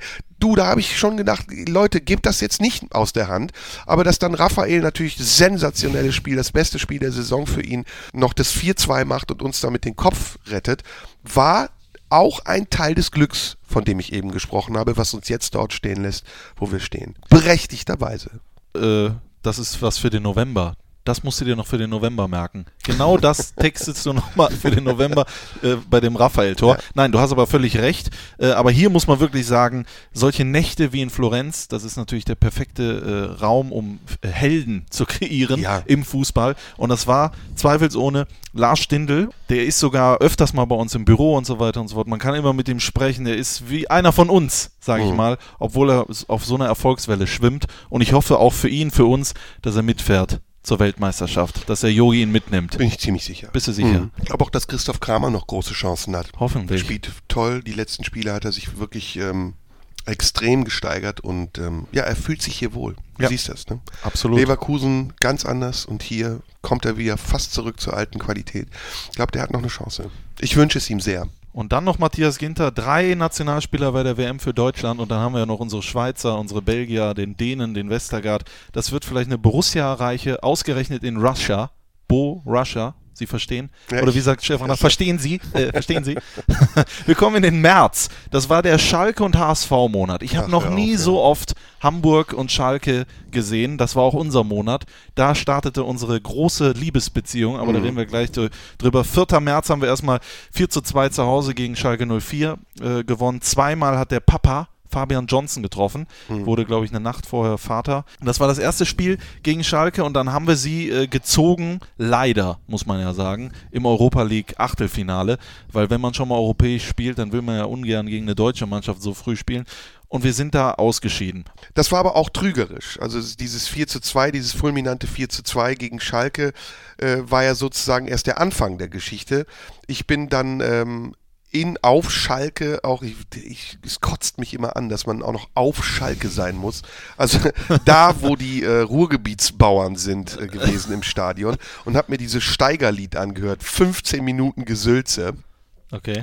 Und ähm, da habe ich irgendwie schon eine Vorahnung gehabt. Da dachte ich schon, das Ding kann echt noch nach hinten losgehen. Und dann kam halt wir beide der absolute Super-GAU. Äh, also nicht, dass wir kommentiert haben, sondern das Nein, Spiel wir meinst super du? kommentiert, ja. aber das Ausscheiden war für mich echt eines der bittersten Ausscheiden. Das, so, so eine schwere Stunde habe ich hier selten gehabt, denn wir waren wirklich eigentlich schon durch.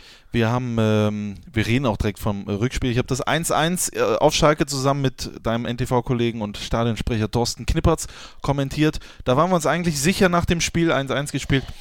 Das war nicht nur ein gutes Ergebnis, sondern das war jetzt nicht das beste Spiel, was wir da abgeliefert haben, aber wenn man jetzt das Heimspiel hat, dass wir das schon irgendwie hinkriegen Mhm. gegen Schalke. Und dann war es dieser 16. März. Ja, ich hatte das große Vergnügen, dass du an meiner Seite gesessen hast und wir hatten Grund zu jubeln, ohne Ende. Ich glaube, du hast den längsten Torschrei, den es jemals gegeben Ich hat, äh, äh, fabriziert. Wir haben 2 zu 0 geführt, Christensen das 1-0, Dahut das 2 zu 0 in der ähm, Nachspielzeit und wir hören jetzt nochmal rein in die O-Töne vom Fohlenradio von uns zweien. Da ging es uns noch gut. Wenn man da einmal durchkommt, ist man relativ schnell vorm Tor. Diesen Freistoß hat es in Hamburg im Prinzip gegeben. Dann hat Oskar Wendt ihn reingeschlagen und Christensen das 1 zu 0 gemacht. Jetzt gerne wieder. Oskar Wendt schlägt den rein. In den Strafraum. Da ist wieder ein Gladbacher frei. Dann die Chance. Und das Tor! Christensen wieder! Wieder nach dem Freistoß von Oskar Wendt! Tor! Tor! Tor! Tor! Tor! Tor! Tor! Tor! Das 1 zu 0 für Borussia Mönchengladbach. Leck mich am Arsch! Ist das geil. Sorry, ich freue mich. Jetzt haben wir auch eine Riesenchance. Konterchance. Moda Hut. Links wäre aber einer frei. Dahut schießt! Moda Hut! 2 zu 0! Tor! Mir wird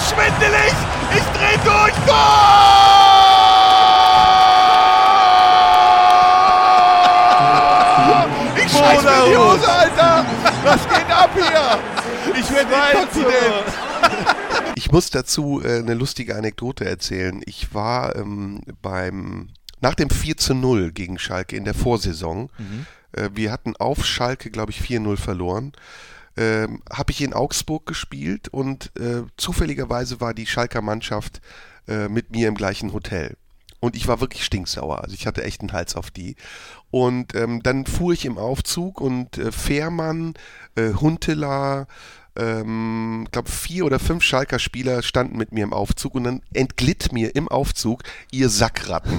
Ja, also ich, ich raunte sozusagen mir in den Bart rein, ihr Sackratten. Und Fährmann kennt mich offensichtlich und sagte, ähm, äh, ja, ja, wegen dem 4-0. Ne? Und ich, ich bin wirklich sauer geworden und hätte mich mit denen fast angelegt. Und da wusste ich aber schon ähm, nicht, welches Potenzial in dieser Mannschaft steckt. Ich meine, wir hatten ja eine Erfahrung, wir haben mit Schalke immer schwere Spiele und dieses Spiel, was wir in der Saison davor hatten, hätte uns ein Warnsignal sein können. Das Spiel, in dem André Hahn sich verletzt hat, war ja auch nicht so leicht, obwohl es gut für uns ausgegangen ist.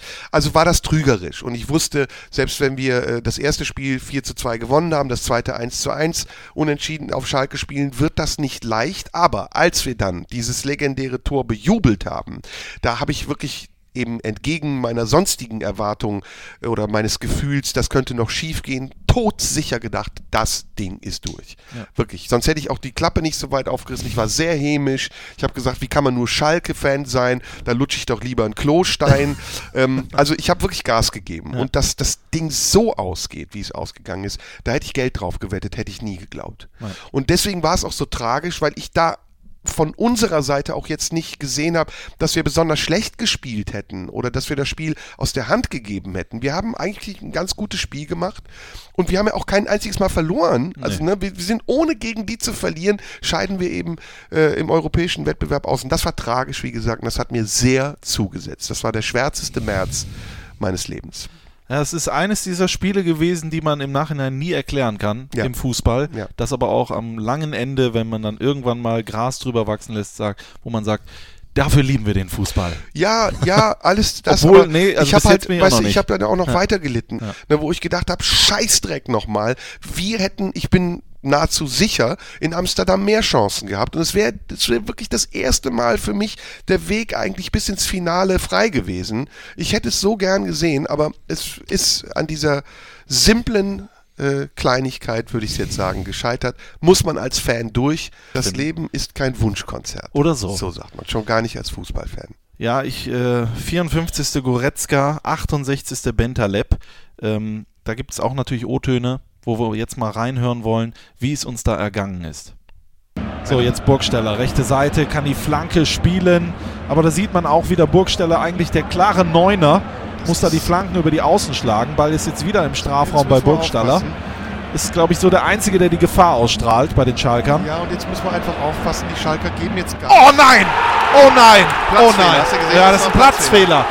Goretzka schießt da aus 18 Scheiß. Metern und dann hoppelt der Ball vor Jan Sommer auf und geht ins Tor. Jan hat den Ball gesehen. Den Äh, hätte er ganz klar gehalten. Ja, ganz klar, der war auf dem Weg und dann ist der Ball nochmal hochgesprungen und fliegt dann ganz unglücklich über Jan ins Netz. Guck dir das an.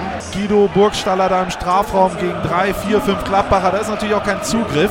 Dann klärt Westergaard und dann Goretzka und dann Ja, ja, ganz seltsam, ganz seltsam. ganz Scheiße. schlecht. Maxim Choupo-Moting mit dem Versuch der Flanke und dann gibt's Elfmeter! Gibt es doch gar nicht. Das gibt es doch gar Eieiei, nicht. das darf nicht wahr sein. Also das sind zwei Geschenke. Das sind für die Schalker zwei Geschenke. Was pfeift denn Klettenberg jetzt?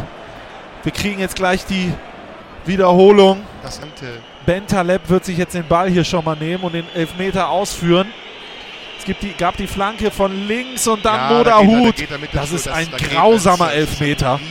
Ich habe noch nie so, ein. Und Bentaleb trifft. Ja, Und dann pfeift er Hand und dann pfeift er auch aus. Gladbach scheidet aus. 2 zu 2 reicht für den FC Schalke 04 fürs Viertelfinale. Sowas Tja. habe ich echt noch nicht erlebt. ja, Ja, und dann gab es bei einem dieser Tore äh, diesen Platzfehler, der, der da auch noch äh, dazu gespielt hat, worüber wir wahrscheinlich in zehn Jahren reden werden, wie einst äh, im UEFA-Pokal, als in Hamburg das Papierkügelchen gelegen hat. Also es ist alles gegen uns gelaufen und dann war dieser, ja, dieser Elfmeter von Klettenberg. Ich glaube, äh, wir haben ja direkt gesagt danach, äh, auch live, das ist niemals Elfmeter. Der Hut dreht sich weg. Äh, der hat sich danach entschuldigt. Max Eberl wurde auf die Tribüne geschickt. Ja. Äh, da ist alles zusammengelaufen, was negativ zusammenlaufen kann. Das bringt uns fast schon zu einem der größten Themen dieses Fußballjahres, nämlich den Videobeweis, den ich mir da gerne gewünscht hätte ich hätte. mir auch gerne gewünscht. denn es war kein Elfmeter.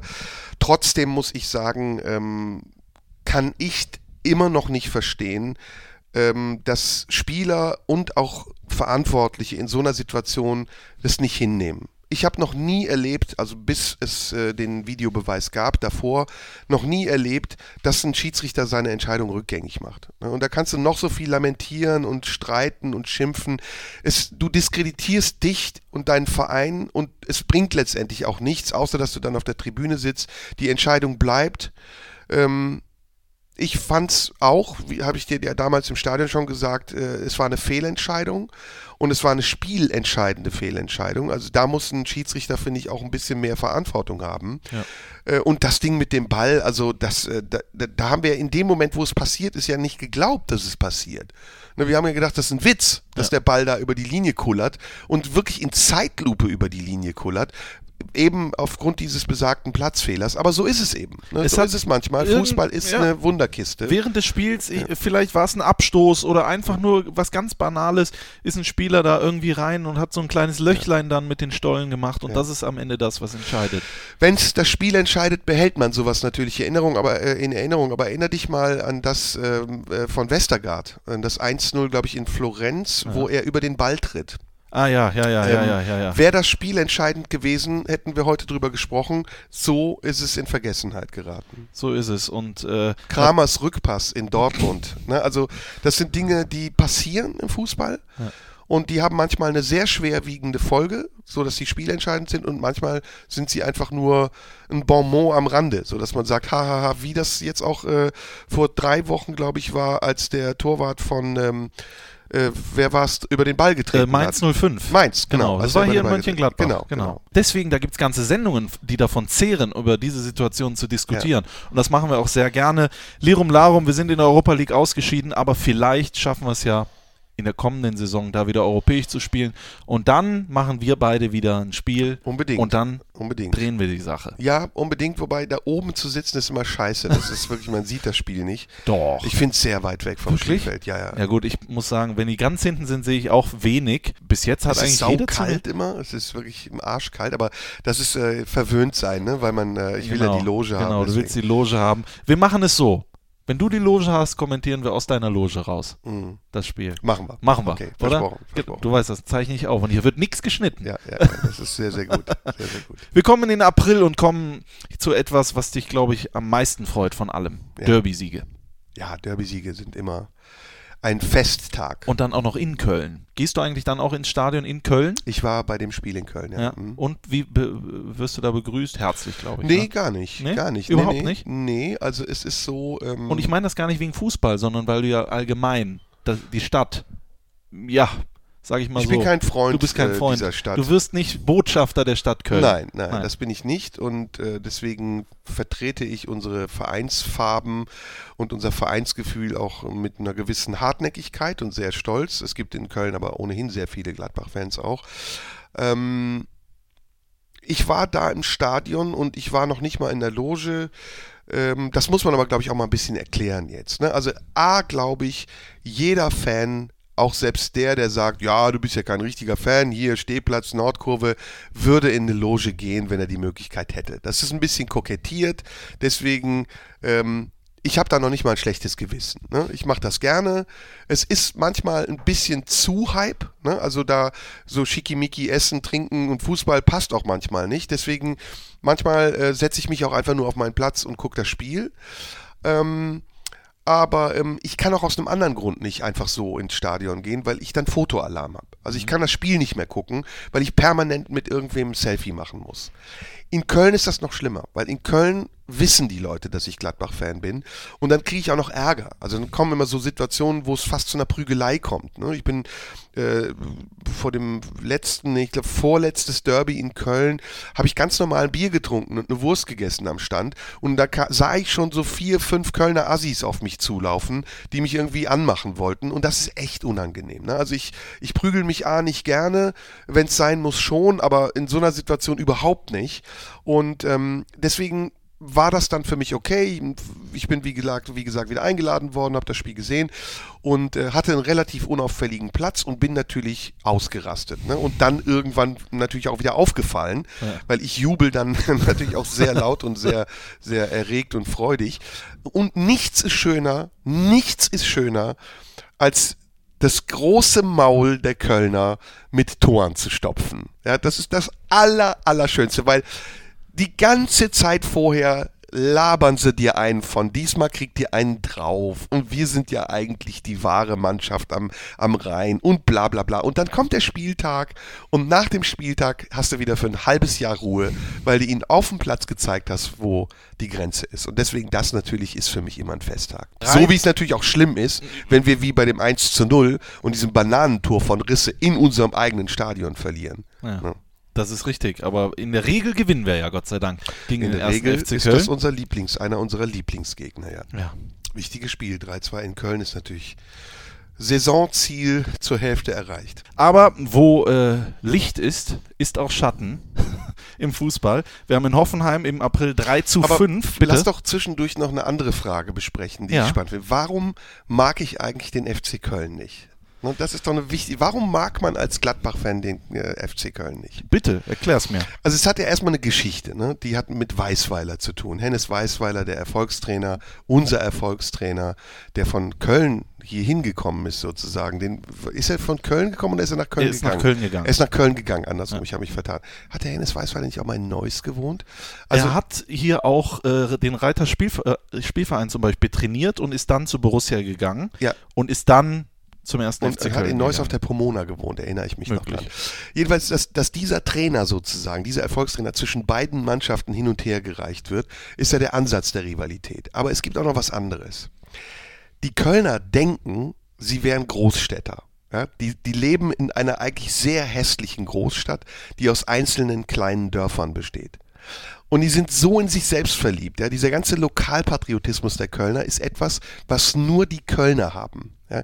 Kein anderer Mensch außerhalb von Köln findet Köln hübsch oder diese widerlichen Lieder schön. Ja. Die Kölner sind also komplett mit sich selbst beschäftigt, während wir eine Region repräsentieren und auch echte Assis sind. Ja, wir wissen noch, wie man Kühe melkt, wir wissen noch, wie, wie ein bisschen Gülle stinkt. Wir sind die echten Assis. Und ich meine, Fußball ist ein Assi-Sport. Ich sage das zwar als jemand, der gerne in der Loge sitzt, aber ähm, trotzdem finde ich, dass bei uns hat es so mehr Authentizität einfach. Es hat mehr Glaubwürdigkeit. Und deswegen, das ist der Grund, weshalb ich nicht nur Köln als Stadt, sondern auch dieses ganze Vereinswesen und dieses Gejammere und jetzt hat der FC wieder, jetzt sind sie alle wieder am Boden zerstört, lächerlich finde und das Gefühl habe, ich habe nicht nur als Kind, sondern für mein Leben die richtige Entscheidung getroffen, als ich gesagt habe, ich habe die Raute im Herz. Eine schöne Anekdote. Es gibt auch, Und den ich, Geißbock vor der Flinte. es gibt auch, glaube ich, Fanartikel, wo drauf steht, danke, äh, lieber Papa oder liebe Mama, dass ich nicht FC-Fan geworden bin. Ja, ne? ja, ja. ja, wunderschön. Aber warum lebst Aber- du eigentlich in dieser Stadt? Ich weiß es nicht. Das kann doch nicht sein. Job, ich muss ja da arbeiten, da wird ja viel gedreht. Neben aller Rivalität, äh, muss ich jetzt mal ganz ehrlich sagen, die ja auch gespielt ist, äh, hat das auch was Sympathisches. Also, dass Fans natürlich in, in, in einer Stadt wie Köln ihre Mannschaft äh, hochhalten und dass es dort Lokalpatriotismus gibt, finde ich immer noch besser, als wenn Leute hier leben und Bayern-Fans sind, was ich ganz schlimm finde.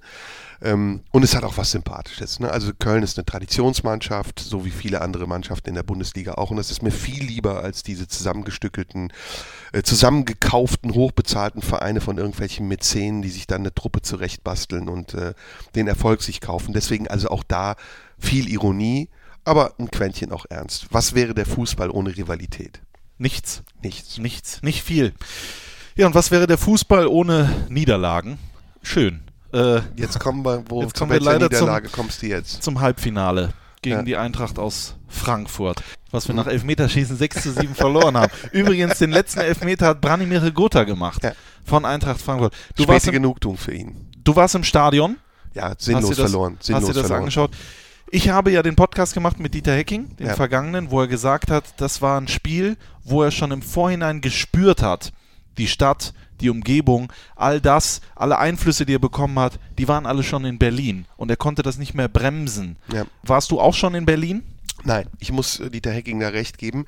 Äh, Wir haben in dieser Saison ein bisschen FC Köln-Mentalität, ähm, auch angestachelt durch die, wie ich finde, größer gewordene Medienlandschaft um den Verein herum. Nach dem Bayern-Spiel, ich habe die Überschriften in der Bild gelesen, äh, klang alles so ne, wie ein Durchmarsch. Und das war auch schon bei anderen Spielen so.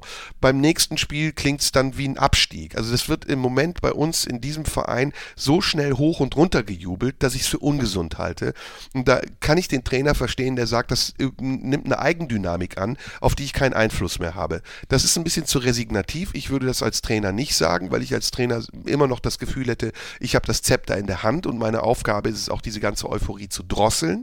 Aber ich kann verstehen, dass das auf eine Mannschaft und auf einen Verein großen Einfluss hat. Da ist ein bisschen für mich der stabilere Punkt Max Eberl, der damit sehr souverän umgeht, der diese Erwartungen auch immer wieder drosselt. Aber beim Frankfurt-Spiel war das der ausschlaggebende Punkt für die Niederlage. Denn tatsächlich hat man hier gedacht, ach Gott sei Dank Frankfurt, das ist ja super, Durchmarsch, alle Kontrahenten sind aus dem Weg. Und so wie auch in anderen Sportarten, wie zum Beispiel beim Tennis, wenn Roger Federer hört, Na- Nadal ist ausgeschieden oder Djokovic, heißt das nicht zwangsläufig, dass er seinen Durchmarsch bis ins Wimbledon-Finale macht, weil er dann vielleicht die Spannung verliert gegenüber irgendeinem anderen Spieler. Und so war das bei uns. Es war tragisch, weil ich finde, dass wir das Spiel aus der Hand gegeben haben. Wir waren zu passiv. Uns fehlte die Initiative, das Spiel auch wirklich gewinnen zu wollen. Wir haben es dann auf eine Verlängerung angelegt. In der Verlängerung hat man schon gemerkt, dass es in Richtung Elfmeterschießen geht, was ich nie verstehe. Also ich kann Entweder du nimmst es in Kauf, dass du bei einem Elfmeterschießen ein Roulette-Spiel hast, ja, dann beschwer dich nachher nicht und heul nicht rum, oder du versuchst es auf Biegen und Brechen zu vermeiden und dann musst du es innerhalb der ersten 90 Minuten machen. Und das haben wir nicht gemacht und deswegen war das für mich keine große Überraschung. Nicht so wie gegen Schalke. Da war ich viel überraschter. Hier dachte ich, naja, die nehmen das schon auf die leichte Schulter. Und selbst wenn wir nach Berlin gefahren wären, wäre es nicht sicher gewesen, dass wir das Finale gewinnen. Ja gut, das war ja erstmal, also die, die Reise an sich äh, wäre ja erstmal schön gewesen nach Berlin. Ne? Ja.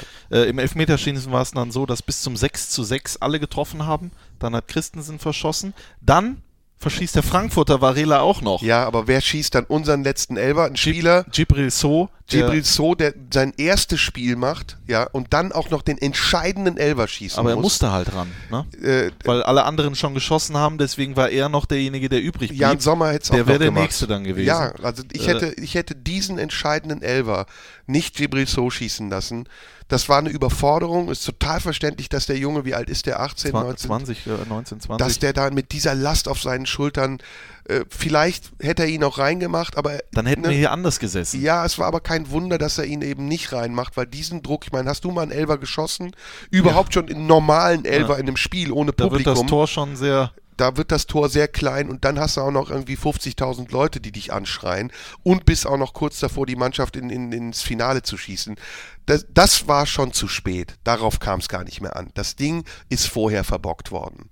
Das ist leider so. Ja. Es ist leider so. Und dann, das habe ich auch mit äh, Dieter Hecking besprochen, war es so Ende April, Anfang Mai, wo dann einfach irgendwie nicht mehr alles funktioniert hat. Du hast gerade völlig zu Recht gesagt, irgendwie die Spannung die war dann auch weg. Wir haben alle drei Spiele im Mai unentschieden gespielt. Zu Hause gegen Augsburg 1-1. Wir haben äh, in Wolfsburg 1-1 gespielt, aber dann hier gegen Darmstadt. Das war aber auch schon eigentlich gar nicht mehr wichtig, dieses Ergebnis 2-2. Und wir haben den europäischen Wettbewerb verpasst. Die Leistung war aus meiner Sicht Ende der letzten Saison mittelmäßig. Und wir sind mit dem Tabellenplatz, den wir hatten, noch gut davongekommen. Wir hätten, wenn wir einen schlechteren Start erwischt hätten, äh, auch woanders landen können. Wir haben einen schlechten Start erwischt. Ich meinte jetzt unter Dieter Heck Hacking äh, hätten wir auch anderswo landen können. Das Verdienst Dieter Hackings war, die Mannschaft zu stabilisieren, sie wieder in eine Aufwärtsposition zu bringen, also aufzurichten und wenigstens ein paar entscheidende Punkte auch zu machen, um nicht in Abstiegskampf zu geraten. Aber gemessen an den Zielen, die wir hatten und gemessen, um es mal mit Lucien Favre zu sagen, mit dem Punkt, von dem wir kamen, wir dürfen nicht vergessen, woher wir kamen, nämlich aus der Qualifikation zur Champions League, war das ein, ein Abstieg, war das ein Runtergang der Qualität, der Leistung, der Möglichkeiten, die wir auch mit der Mannschaft immer noch haben. Und deswegen war ich da nicht enttäuscht. Ich habe nur gesehen, es wird noch ein langer Weg die Realität zeigt uns gerade die Grenzen auf. Wir müssen kontinuierlich hart und ausdauernd an der, an der Idee arbeiten, die wir von dieser Mannschaft haben. Wir brauchen nicht nur ein Stammpersonal, das diese Idee erfüllt, sondern auch ein Umfeld, das diese Idee stützt. Und wie gesagt, ich habe meine Zweifel daran, wenn ich jetzt die letzten Spiele gucke, von denen sehr viele auch glücklich gewonnen wurden, ob das ausdauernd der konsolidierende und richtige Weg ist. Aber ich lasse mich da eines Besseren belehren und es ist ja auch immer wieder so, dass die Mannschaft Spiele abliefert, bei denen man sagt, hallo, einwandfrei. Selbst die äh, erste Halbzeit gegen äh, Leverkusen in diesem so unrühmlichen Spiel war verdammt stark. Und deswegen, ja, ich sitze hier als Fan, ich kann nur meinen Eindruck schildern und mein Eindruck ist in dieser Saison so ein bisschen diffus. Da reden wir gleich drüber, über die aktuelle äh, Saison, denn jetzt haben wir erstmal die alte beendet und ich würde sagen, es wird Zeit, dass wir uns nochmal einen Musiktitel anhören. Das macht man ja bei dir in der blauen Stunde auch. Nur äh, jetzt hören wir ihn nicht, sondern schicken die Leute immer zur Spotify Playlist und jetzt bist du wieder gefordert. Hab sofort, die Seele brennt, ist doch klar, zweites Lied. Jetzt spielen nur Gladbach-Lieder. Die Seele, da bin ich auf den dritten Titel gespannt nachher. Ob du mehr kennst. Das wird die große Herausforderung. Jetzt hören wir uns erstmal an, die Seele brennt und dann äh, hören wir uns gleich wieder mit dem äh, dritten Teil ja, des Fohlen-Podcasts. Jahresrückblicks. Bis gleich. Hallo, ich bin Christopher Heimeroth und ihr hört den Fohlen-Podcast. Viel Spaß dabei. Da sind wir wieder zurück beim Fohlen-Podcast, der große Jahresrückblick. Ausnahmsweise mal nicht mit Günther Jauch, sondern mit Serdar Sumuncu. Menschen, Bilder, Emotionen haben wir hier schon gezeichnet und äh, uns angesehen und zurückgeblickt und äh, müssen dann natürlich auch ein bisschen kurz mal weg von Borussia an den Confed Cup denken. Dieser denkwürdige Wettbewerb, der äh, tatsächlich dann am Ende auch noch an Deutschland ging. Und da wollen wir natürlich auf zwei blicken. Matthias Ginter, unser Nationalspieler, du hast vorhin gesagt, dass er dich überrascht oder dass du positiv von ihm überrascht bist, aber vor allen Dingen natürlich noch Lars Stindl, der sich da unfassbar in den Vordergrund äh, gespielt hat, sogar das Siegtor äh, im Finale geschossen hat. Hast du den Confed Cup verfolgt? Ich habe jedes Spiel geguckt und ich bin ein großer Fan des Confed Cups immer gewesen, aber ähm, ich weiß, dass viele, die jetzt den Confed Cup toll finden, vorher gesagt haben, ach komm, das ist so ein Scheißding, was guckst du den, ist so langweilig. Überhaupt nicht, gar nicht. Also ich finde, äh, dass dieses Turnier eine super Alternative ist für die fußballfreie Zeit. Du kriegst eine Standortbestimmung ein Jahr vor der WM. Und deswegen, ich fand die Spiele gut. Ich fand auch die vermeintlich langweiligen Spiele gut. Ähm, weil ich immer bei, dieser Bege bei diesen Begegnungen von Mannschaften aus unterschiedlichen Kontinenten sehr, sehr gerne beobachte, wie auch Spielsysteme sich im Laufe der Jahre verändern und entwickeln. Wir hatten das ja bei der letzten WM sehr deutlich, als die südamerikanischen Mannschaften noch so in der alten Schule waren und dachten, ja komm, damit hauen wir alle weg. Und dann plötzlich dieses, wie ich finde, sehr innovative, moderne Spielsystem der Deutschen, die förmlich überrollt hat. Und das ist so, das siehst du auch im Confed Cup. Ne? Du siehst auch, selbst wenn Russland spielt im Confed Cup, siehst du immer so Kleinigkeiten, die schon einen Ausblick auf die WM geben. Und ich fand, das war eine großartige Leistung. Die Deutschen haben berechtigterweise gewonnen. Die Deutschen sind im Moment, ich bin ja kein, muss ich dazu sagen, Deutschland-Fan international. Ich bin überhaupt kein Fan von irgendeiner Nationalmannschaft. Aber zum ersten Mal seit wirklich langen, langen, langen Jahren, muss ich sagen, haben die Deutschen eine sehr sympathische, äußerst talentierte Mannschaft. Und ich würde ihnen sogar fast wünschen, dass sie den Titel nächstes Jahr verteidigen. Und wie warst du dann bei der WM 2014, als wir die gewonnen haben? Das hatte ich nicht. Nee, das fuckt mich voll ab. Ich kann dieses Deutschtümeln überhaupt nicht leiden. Also wenn meine Freundin dann plötzlich äh, auftauchen im Deutschland-Trikot und im Pluralis Majestatis von wir hauen die Italiener weg sprechen, dann kriege ich Krätze. Das ist nicht mein Ding. Nee, Fußball ist für mich Lokalpatriotismus. Ich mag meine Region, ich mag meine Stadt, aber ein Land, das, äh, das klappt bei mir nicht. Ich kann nicht mit Bayern-Fans in einer Kurve stehen und Deutschland brüllen. Das geht nicht. Ich hasse die auch im Nationaltrikot.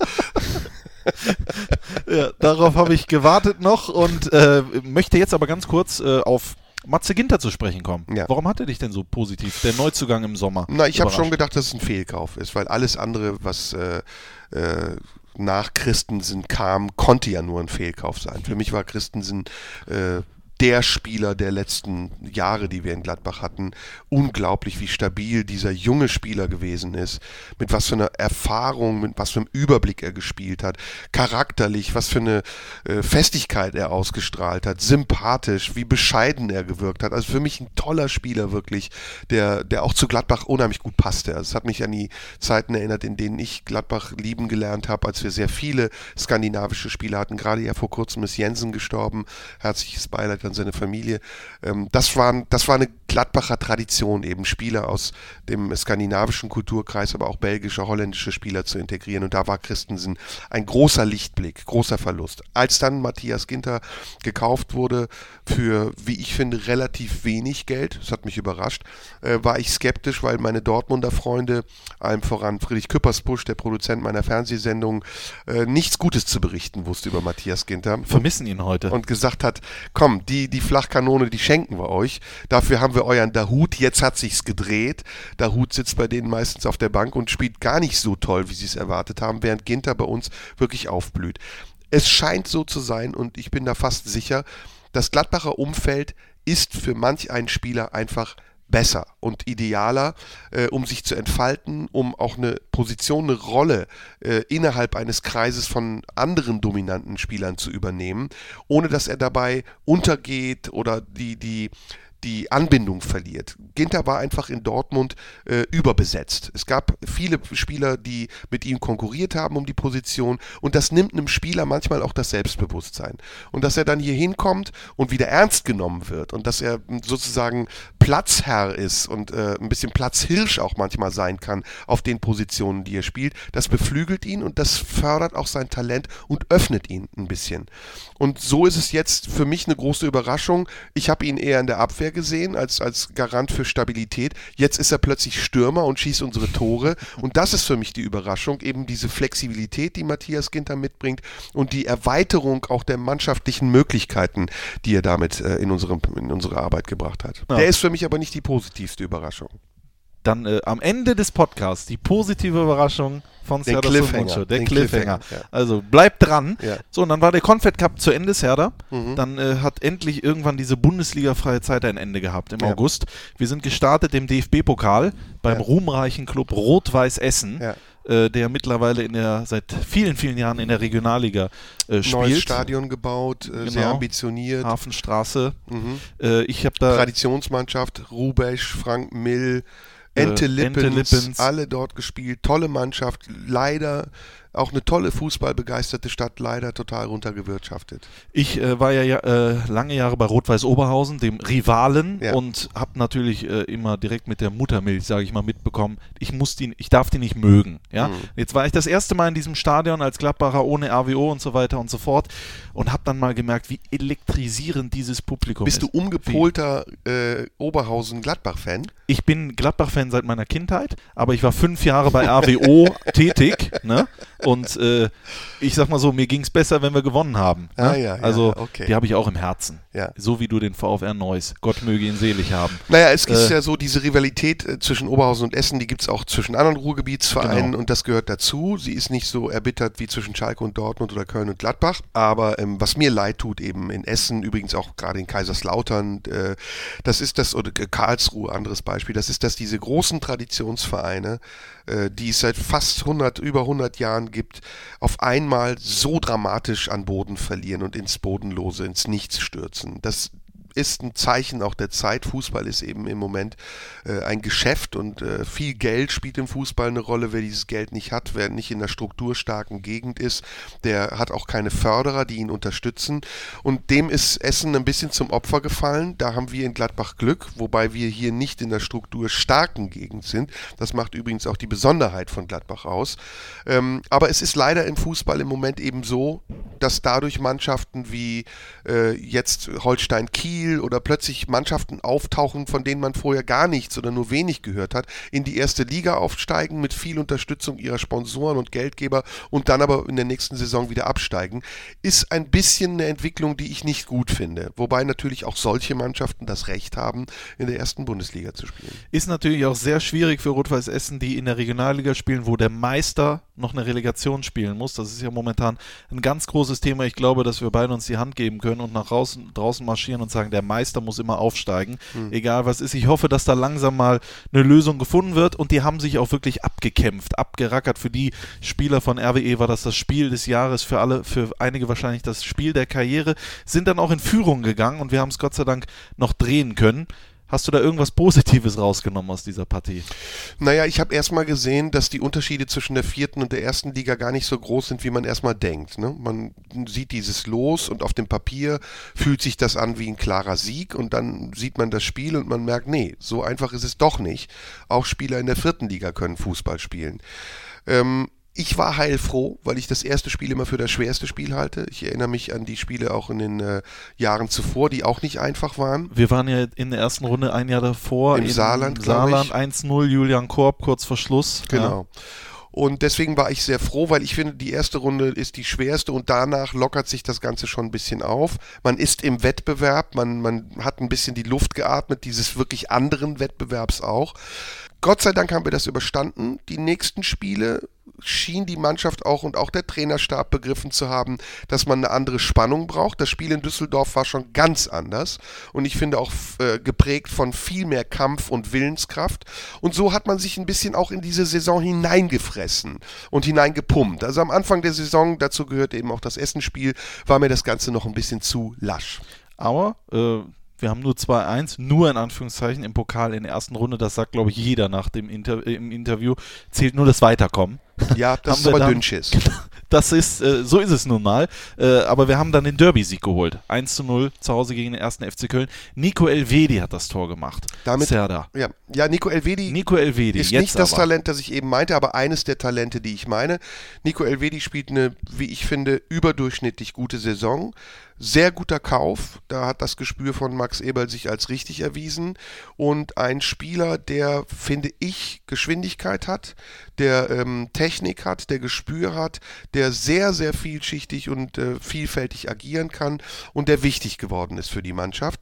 Ähm, dieses 1 zu 0 in Köln war ja zugleich der Anfang vom Abstieg der Kölner. Wir haben damit den Grundstein gelegt für dieses desaströse, ähm, für die desaströse Hinrunde, die die Kölner gerade hinlegen. Für mich ein sehr wichtiges Spiel. Sehr, sehr wichtig, weil damit auch für uns ein Grundstein gelegt wurde. Diese ersten drei Punkte darf man nicht unterschätzen. Alle Mannschaften, die in, der, äh, in den ersten zwei, drei Spieltagen Punkte geholt haben, haben es irgendwie auch geschafft, da oben zu bleiben. Wenige Mannschaften sind wieder runtergerutscht. Und du siehst heute eben tatsächlich nicht nur, wie eng das Geschäft geworden ist, wie eng auch die Liga geworden ist, sondern wie wichtig es auch geworden ist, sofort von Anfang an in der richtigen Spannung zu sein. Und deswegen war ich beim Essenspiel so skeptisch und deswegen war ich beim Köln-Spiel umso erfreuter, denn das war für mich ganz entscheidend, dass wir gut in die Bundesliga starten. Mit dem Sieg auch noch aus dem DFB-Pokal im Rücken war erstmal die Bahn gelegt für eine erfolgreiche Hinrunde. Besser kann man es doch nicht sagen. Ist doch Okay. super. Ich bin doch schon fast auf Lothar Matthäus-Niveau, oder? Äh, Naja, aber klar. Nico, um das zu sagen, Ja. also Nico Elvedi ist tatsächlich eines der Talente. Die ich ähm, für eine Entdeckung halte, denn Nico äh, hat ja, ich meine, Schubert hat ihn gegen Bayern zum ersten Mal aufgestellt. Das war schon äh, auch in der Dreierkette eine Überraschung und diesem Druck hat er standgehalten, schon in diesem ersten Spiel. Und er hat mit äh, kleinen Einbrüchen, das hat nun jeder Spieler, ich meine, wir reden über Menschen, die 20, 21 sind. Ne? Ich meine, du bist 27, ich bin jetzt 49.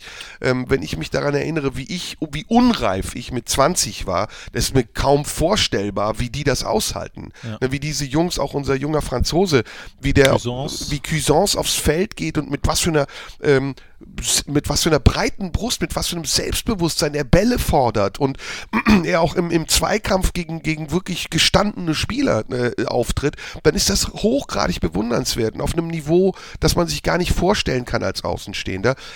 Cuisance ist für mich aber die größere Überraschung. Aber darauf kommen wir, glaube ich, später zu sprechen. Jetzt hast du den Cliffhanger schon weggenommen, oder was? Es gibt noch Du eine hast- andere Überraschung. Es gibt noch eine andere Überraschung, okay. Kleine Überraschung Ja, haben wir noch. Heute am Nikolaustag, wann auch immer ihr das hört, heute ist Nikolaus, das nochmal zur Info. Nikolaus.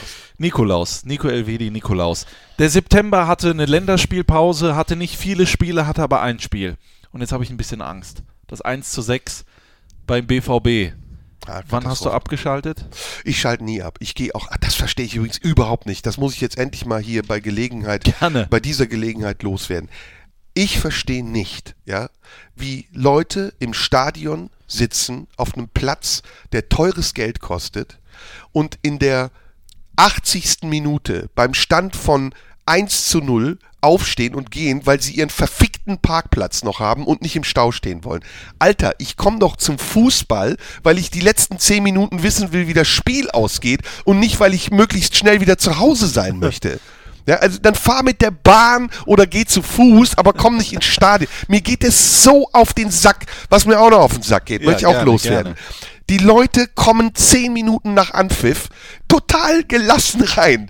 Ich gehe doch nicht zum Fußball, um Kaffee zu trinken, sondern ich will das scheiß Spiel sehen. Ja, also, und dann musst du aufstehen, dann kommt noch eine Oma, dann kommt noch ein Idiot. So du denkst, ey, Alter, ich will Fußball gucken und nicht Kaffee trinken oder was weiß ich. Also zwei Dinge, die mich mega nerven. Ja. So, jetzt kommen wir. Jetzt kommen wir erst, jetzt kommen wir erst zum 1 zu 6. Jetzt kommen wir zum 1 zu 6. Ich muss mich negativ aufpumpen.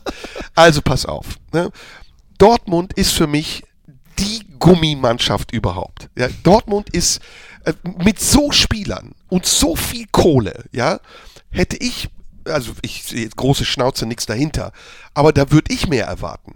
Da würde ich wirklich mehr. Seit Jahren hinken die hinterher. Ne? Spielen mal Champions League, mal äh, sind sie halbwegs äh, unterwegs, äh, dem Meisteraspiranten Paroli bieten zu können, aber eigentlich kommt seit Jahren nichts. So? Riesenschnauze auch. DFB-Pokal haben sie mal gewonnen. Ja, Ne? DFB-Pokal. Mit der, ich sag doch, also Ja, ja, okay. eine Mannschaft Ja. misst sich immer an den Möglichkeiten, die sie hat. Ne? Und ob eine Mannschaft mit so viel Geld dann mal einen DFB-Pokal holt oder auch wie Bayern München. Wie viel Geld steckt in Bayern München? Die müssen doch eigentlich ein Abo haben auf ein Triple. Ja, da werden Spieler gekauft für Millionen und die gewinnen nicht das Triple. Da würde ich als Fan sagen, sag mal, habt ihr so eine alle?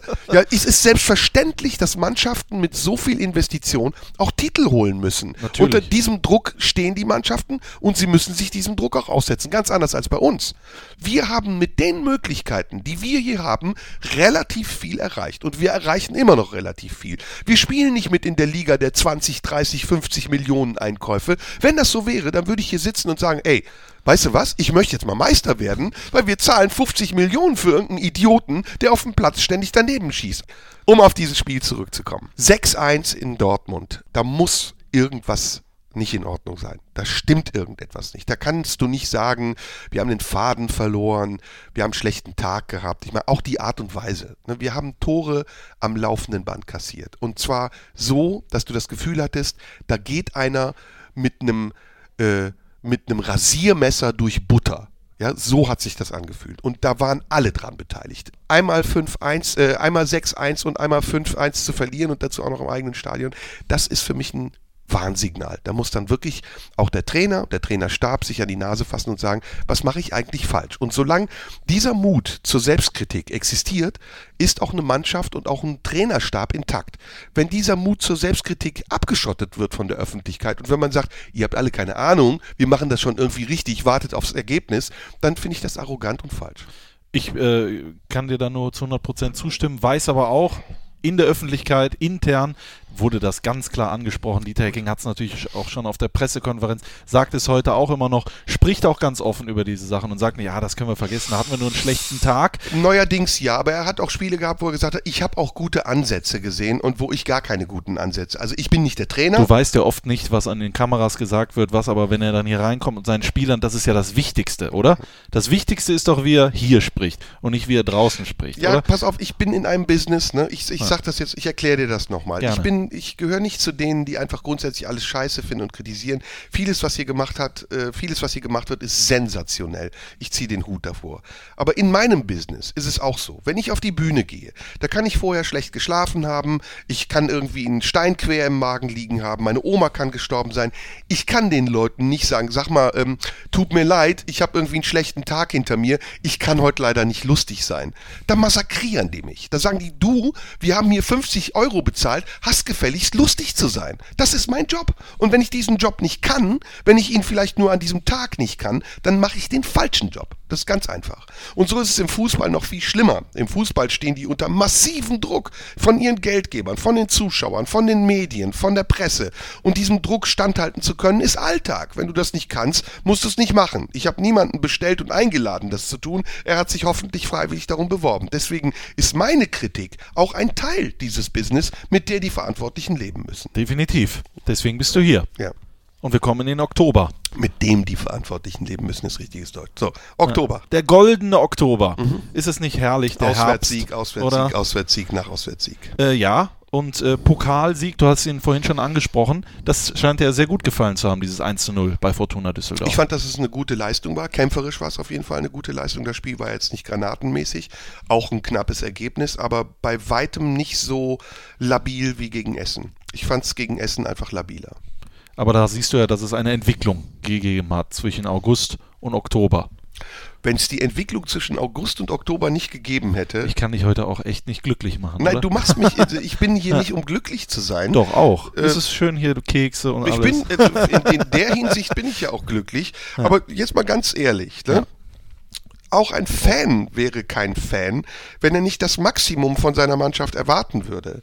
Ne, ein Fan kann auch damit leben, dass seine Mannschaft manchmal eine Niederlage kassiert oder sogar im schlimmsten Falle mal absteigt oder Saisonziele nicht erfüllt. Aber unser Ideal, über das wir jetzt sprechen, ist doch der Erfolg.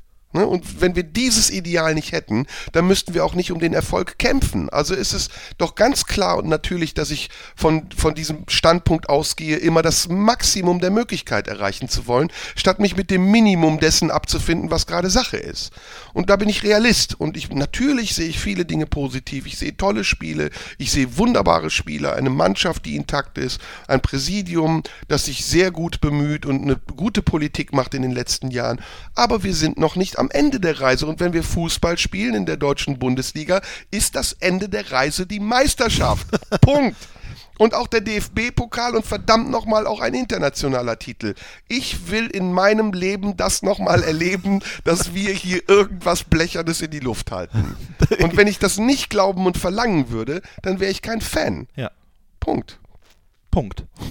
2-0 in Bremen und für mich das, glaube ich, eines der besten Spiele, das 3 zu 1 in Hoffenheim. Eine Hoffenheimer Mannschaft, die wirklich zu Hause, glaube ich, 17 Spiele hintereinander nicht verloren hat, äh, die wir dann wirklich auf dem Platz ja, seziert haben, sage ich, äh, sag ich mal. Also aus meiner Sicht, ich bin ja auch Fan, nicht nur Angestellter, sondern ich bin vor allen Dingen Fan von Borussia Mönchengladbach.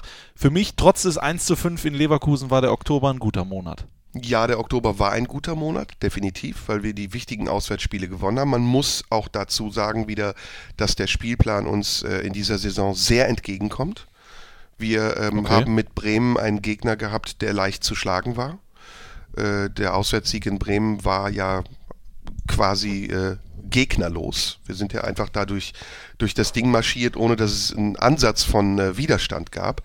Äh, das lag daran, dass Nuri da auch wirklich äh, auf der Abschussrampe stand und eigentlich klar war, dass er nach diesem Spiel mindestens irgendwann danach gehen würde.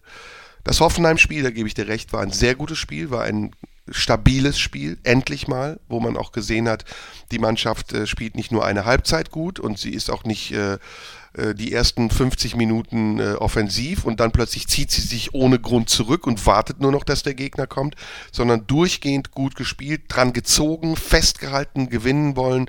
Das war das, was mich in Hoffenheim sehr begeistert hat. Aber für mich war immer noch die Frage, woher kam eigentlich dieses 5 zu 1 gegen Leverkusen? 1 zu 0 geführt zur Halbzeit. Ja, und das war für mich, und es ist immer noch so ein bisschen, schwingt es so mit, dass ich aus diesem 5 zu 1 vor allem eine Sache mitgenommen habe, nämlich einen Grundzweifel. Also irgendwie den Grundzweifel, da kann etwas von außen kommen, was die Mannschaft so aus den Fugen hebt, dass sie komplett in sich zusammenbricht. Und das würde ich hinterfragen. Also da würde ich, wenn ich Trainer wäre, unbedingt rausfinden wollen, was ist das? Das haben die Trainer ja auch gemacht. Die sind ja nicht danach nach Hause und haben gesagt, ach komm, scheiß drauf, sondern die haben sich Gedanken gemacht. Aber ich als Fan habe das nicht verstanden. Und dass dann die nächsten Spiele kamen und dass wir trotzdem nochmal bestätigen konnten, dass das Ausrutscher waren, nennen wir sie mal so. Es waren gravierende Ausrutscher. Unser Torverhältnis ist gerade dem verschuldet, dass wir diese beiden Spiele so sang- und klanglos untergegangen sind. Dass dann die nächsten Spiele kamen, hat mich persönlich versöhnt. Also hat mich auch persönlich wieder ein bisschen runtergebracht und mir gesagt, okay, wir haben manche Spiele glücklich gewonnen, manche Spiele haben wir berechtigterweise auch in der Höhe verloren. Dafür haben wir aber auch einige Spiele wirklich berechtigterweise gewonnen, weil wir sehr gut und sehr klug gespielt haben. Wie zum Beispiel das 3 zu 1 in Hoffenheim. Jetzt kommen wir zum, Unbedingt. zum November. Ja. Das ist der letzte Monat, über den wir jetzt sprechen. Ja. Das heißt, so langsam geht das Jahr zu Ende. Ich merke, du wirst jetzt besinnlicher. Ich werde jetzt freundlich. Jetzt ja. wirst du Aber die besinnlicher. Saison war ja auch so. Also wir Ja. waren zwischenzeitlich mal auf dem 10., auf dem 8. Eine Achterbahnfahrt. Ja, und jetzt sind wir auf dem vierten, aber ich bitte dich auch da, äh, du bist vielleicht auch da ein bisschen zu sehr Teil der Presse, realistisch zu sein. Ne? Dieser vierte Platz ist eine Momentaufnahme und wir hätten auf dem zweiten stehen können, dann wäre die Euphorie noch größer gewesen. Die Frage ist, spiegelt das wirklich die Leistung wieder? Spiegelt das unsere Leistung wieder oder haben auch die fehlenden Leistungen der anderen uns dorthin gebracht? Und in der realistischen Analyse die man braucht, um erfolgreich zu sein, spielt eine Rolle, dass Mannschaften wie Dortmund wirklich gravierend schwächeln, dass Mannschaften wie Hoffenheim nach einem starken Start jetzt durchschnittliche Leistung bringen und dass selbst Leipzig und das Schalke unberechenbar sind. Die verlieren auch gerne mal ein Spiel, wie jetzt eben die Leipziger in Hoffenheim und die Schalker haben auch das gleiche Auf und Ab wie wir gerade. Mit Tedesco sind sie zwar stabiler geworden, aber man weiß nicht, wohin die Reise geht und deswegen warne ich davor, vor aller Euphorie, es kann am Ende auch wirklich so ausgehen, dass wir jetzt auf dem vierten standen, vielleicht sogar auf dem zweiten hätten stehen können und dann noch nicht mal europäisch spielen. Das kann alles möglich dann sein. hat das alles nichts gebracht. Aber ich glaube, wir als Borussia Mönchengladbach sollten genau dann, wenn diese Vereine schwächeln, da sein. Und das sind wir ja aktuell. In Wolfsburg waren wir das? Nein. Das war ein Big Point. Und da muss ich, da muss ich dich dann fragen, was hat dazu geführt, dass wir in Wolfsburg 3-0 verlieren? Das frage ich mich auch. Warum haben wir dort seit 14 Jahren nichts mehr Dass wir in geholt? den ersten 25 Minuten null Anspannung hatten. Wenn du über Tennis sprichst, die erfolgreichsten Tennisspieler sind die, die die Big Points machen. Die spielen den ersten Satz scheiße, den zweiten, aber dann gewinnen sie das Fünfsatz-Match, weil sie eben genau wissen, wann sie da zu sein haben. Und da fehlt es unserer Mannschaft gerade ein kleines bisschen. Ich denke, da sind wir noch einfach auf dem Weg dahin. Das ist eine Entwicklung und ich hoffe, dass wir das irgendwann äh, hinkriegen können. Jetzt reden wir aber über die zwei positiven Dinge Gut, im wir November. reden, äh, nur mal jetzt einmal abgesehen Ja. davon. Ich rede eigentlich nur positiv, Ja. weil ich mir Gedanken darüber mache, was Natürlich. man besser machen kann. Negativ wäre, wenn ich das Gegenteil tun würde. Ja. wenn ich alles schlecht reden würde und es wäre nicht konstruktiv. Aber ich hoffe doch sehr, dass ich hier konstruktiv bin. Und ich sage ja nicht einfach nur, alles ist scheiße, Nee. sondern ne, ich gebe dir, ich sag dir, meine Sicht der Dinge ist anders. Und jetzt kommen wir auf die Mentalitätsunterschiede zwischen Deutschen und Türken. Es gehört zu einer lösungsorientierten Auseinandersetzung auch, dass man sich manchmal streitet So ist es. und unterschiedlicher Meinung sein So kann. ist es. Und wer das nicht erträgt, der ist auch dem Streit nicht gewachsen und der hat auch nicht verdient, dass man eine Lösung findet. Aber was ich jetzt meine mit positiven, meine ich Spiele. Nämlich das in Berlin und das gegen den FC Bayern. Berlin fand ich persönlich sogar noch besser als Hoffenheim, wobei die Zittermomente dann am Ende äh, mich wieder ein bisschen äh, nervös gemacht haben. Aber ich fand das Berliner Spiel bis das 3-1 von äh, Ibisevic gefallen ist. Ibisevic ist eh ein Spiel. Es gibt so ein paar Spieler, die ertrage ich nicht, ne? So, weil ich weiß, die machen gegen uns immer Tore. Ribery ist so einer, Ibisevic ist so einer und ja, die Davi ist auch so. Nee, und dann gibt's noch hier, Junusovic ist auch so einer. Okay. Bei dem habe ich immer Schiss. Freistoß Junusovic, denke ich immer, geht rein. So, und da wusste ich das und dass es dann nochmal so ein bisschen wackelig wurde, hat mich irritiert, weil das Spiel eigentlich gut war. Das war super, Ja, ja. Und weil Raphaels Auferstehung mir auch Hoffnung gemacht hat. Über den müssen wir auch noch sprechen. Das machen wir jetzt. Er hat zum Beispiel dieses Weltklasse-Tor, was ich mir durchaus vorstellen kann, dass es im Tor des Jahres eine Rolle spielt, äh, erzielt in äh, Berlin. Die große Auferstehung. Wir hören einmal ganz kurz in äh, das Traumtor rein von Raphael. Übrigens kommentiert mit der wunderbaren Dunja Hayali. So, jetzt gibt's Freistoß für Gladbach, rechte Seite. Oskar Wendt wird ihn bringen, halb rechte Position, aber der verhungert leider. Aber der Ball ist noch heiß, der und Raphael! Was für ein Tor! Was für ein Tor! Raphael! 50. Tor für Borussia! Was für ein Knaller von Raphael! Ein Wahnsinn. Und kann man es besser seinen Kritikern zeigen als mit so einem Strahl? Was, was habe ich vorhin gesagt? Unfassbar. Braucht Unfassbar. halt so Guck dir das an!